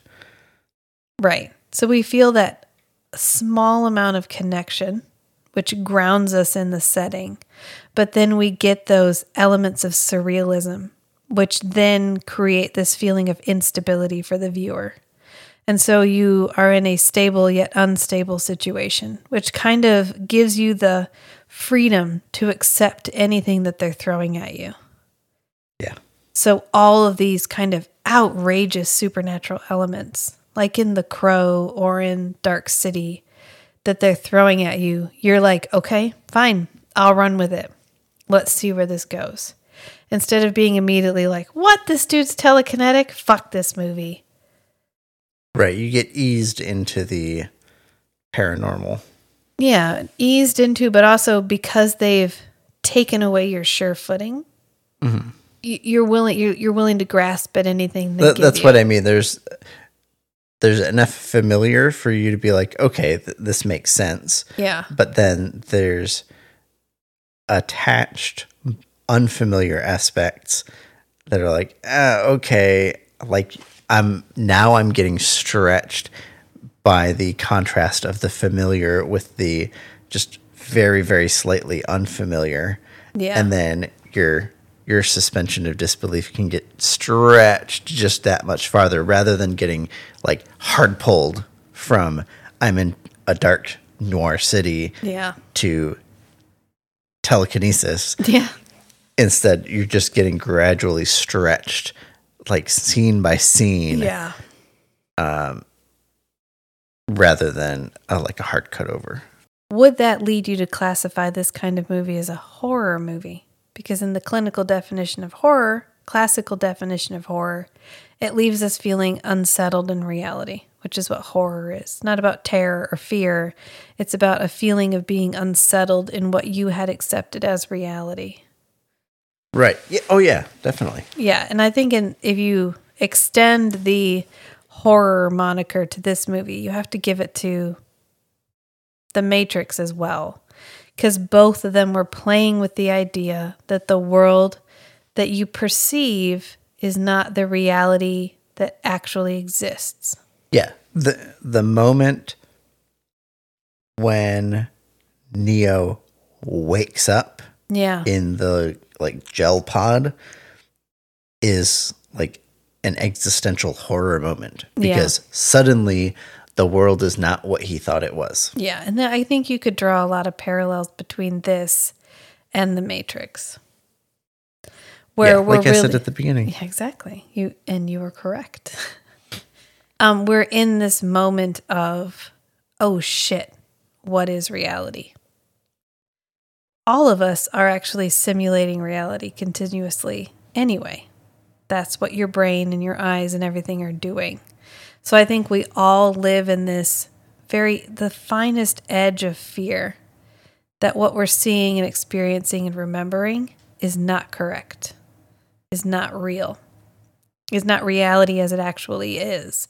And so I really like it when directors and stories play with the idea that yes, you have memories. You remember all of these things. Like Bumstead says, he has this accordion. And he says his mom gave him this accordion. And so he carries it with him to remember her by. But because he she recently passed away. but he can't remember when she gave him the Right. accordion. And he it unsettles him that he can't remember. Yeah. And so he has these memories which feel concrete and feel real, but he is unsettled because he's not sure if these memories are even real. Spoiler alert, they're not, which is the whole point of this movie. But I think that's why I like this movie so much, is because really, if I'm in a mood to just have a shallow, just to sit and watch and enjoy a movie, you can. If you want to Right. spend It's time- enjoyable at multiple at many level levels. of, yeah, of if you want to really dive into the existential nihilisticness of the movie, you can. Either way you want to go, you can. And I think that's what makes it good. Is there a way we can reboot this movie that makes it better besides the memory mixing scene? I think increasing the scope of the city. making it's very it bigger. it's very tight, it's very close, it's very dark, which works. But then when we get the final reveal of how big the city is, ultimately it's not that big. I think um, something else that would add to the the movie would be some glimpse, some other details about their overall strategy. Yeah, and also like who they are, where they come from. More information about the strangers. Um, even more information about the strangers. I don't know that that would help much. Maybe a little more about why they're struggling as a race to survive, Yeah, fleshing out that whole element of the story. but m- more information about what is their strategy. Like, what are the tactics that they are performing to reach their end goal? Yeah, maybe actually seeing them follow up on some of the maybe scenarios. even s- some kind of diagramming of okay Yeah. these scenarios lead like branching off to these scenarios and even like maybe like a big tree diagram of like okay and like a whole bunch grayed out because those weren't working and so now we have these other branches and they would my sense of why they're struggling is because their collective consciousness, collective memory, hive mind, whatever, they're not good at doing a whole bunch of different things. yeah, because You you're know, really if- only one person. If you if you get 10 people together and ask them to come up with a different like each do something different uh in a given situation, you'll have like 15 scenarios. yeah, Whereas this group, this species, it's it's a collective mind. there's only one of them. There's only gonna be one, so they're bad at doing a whole lot of variation, Yeah, and so when they do like variation on their experiments, strategy, whatever, it would have to be very deliberate, very analytical. yeah. So not sacrificing our glimpse of their overall process for the vibe. Right. I feel like we gave up seeing more about what they are doing and what they're capable of doing and what they're hoping to achieve so that we can continue to maintain this like to have the creepy clubhouse. Yeah. You can't have the creepy clubhouse if you have like a big lab where you're all working on it. So I think we sacrificed for the vibe. And maybe not. Maybe maybe we thread in some more of the the idea of what their process is so we can see it. Right. Yeah, I get it. I would totally make more sense. You would you, And wouldn't have to be like doesn't could- have to be overt. It could just be in the could background. be like you know three 10 second clips Yeah. of just stuff in the background or them following up on a scenario. imply there you go them just showing up and like reviewing data reviewing, data. observations Yeah, absolutely. Yeah, so you get a sense that they're all right now. It feels like all of them just stand around, and Doctor it, it feels does like all the work. they're just changing stuff just to change it. Yeah. And they're not actually following up on anything. Right. We don't even really get the sense that John was what they were ultimately hoping for, that they were hoping to teach a human to tune.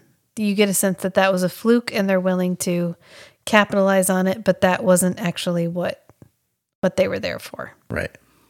Yeah. All right. I guess we could wrap this up. If you enjoyed this discussion and you want to know what we're going to be doing next week, because this was a sci fi, which means next week will be fantasy. So, oh, we actually have someone to shout out on this show. Oh. Because somebody guessed. Somebody guessed our movie. Okay, so we actually have somebody to shout out because they guessed the movie. I've been teasing the movies on Instagram, and Deadly Dinks guessed that this was going to be Dark City. So, congratulations to Deadly Dinks for calling it out for me. Woohoo. Woo! Um, Fan interaction. fan interaction. Uh, I have been teasing the movies. I'm trying to get more interactive um, on Instagram. So if you want to follow us on Instagram, we are at Strange and Beautiful Book Club on Instagram. We also have a website, strangeandbeautiful.club, and all of our links are there. So if you're having a hard time finding me on Instagram, I literally have an embed of the Instagram feed. Feed, feed on the website. So you can go there and just click, and there we are. Uh, we also have a link to the sub- submission page if you want to go on and submit something. Um, and now you can actually credit yourself in the submission so that I can give you credit, which would be really great. Shout out. Shout out. We also have a Patreon, which coming up here pretty soon, we're going to start having some Patreon exclusive episodes. So this is a really good time to avoid to to join the Patreon and avoid the rush. Uh, because spots are not limited at all and you can join at any time. but we have a Discord which you can get on and interact with us in real life. There's a bunch of other perks too.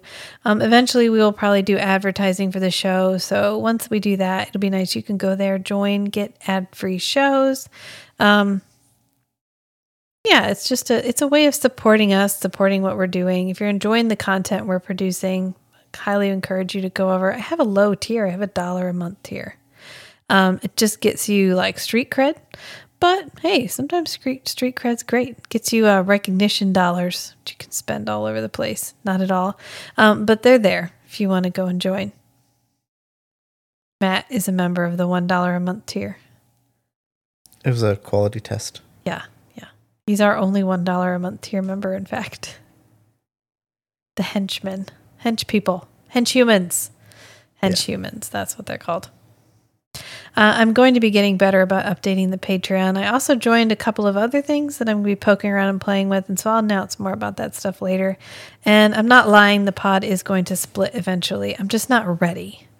I want to feel like we're ready. I want to feel like I have a way of announcing to the audience where we've gone because I don't want to build our 20 some people that listen to it about every week and then suddenly disappear and they're like, well, well that, that was a great podcast. They must have stopped updating. So I'm, I'm going to do it. I'm going to do it. I'm not, not going to do it, but I'm not going to do it right now. Maybe once the pod lab is finished. Yeah. Maybe once the pod lab is finished, which it's coming right along. It's all wired. We've got outlets and lights We lights. got electricity and lights. And Yeah. Moving right along. Gotta finish the door. Yeah, we got stuff to do, but we're working on it. I took a picture of Matt working on it, but I always have to clear it with him before I post it on Instagram. So we'll see. he just gave me a look. I just didn't said I was going to clear it with pictures you. of me while I was working, honey. I'm always taking pictures of you when you're not paying attention. Oops, I'm sorry. Did I say that out loud? All right. Well, Remember, sometimes the strangest things are the most beautiful too. so be who you are and love what you love. Until next time, friends. Bye. We're very lucky when you think about it. I'm sorry. To be able to revisit those places which have meant so very much to us. I thought it was more that we were haunted by them. Perhaps. But imagine a life alien to yours, in which your memories were not your own, but those shared by every other of your kind. Imagine the torment of such an existence. no experiences to call your own. If it was all you knew, maybe it would be a comfort. But if you were to discover something different, something better,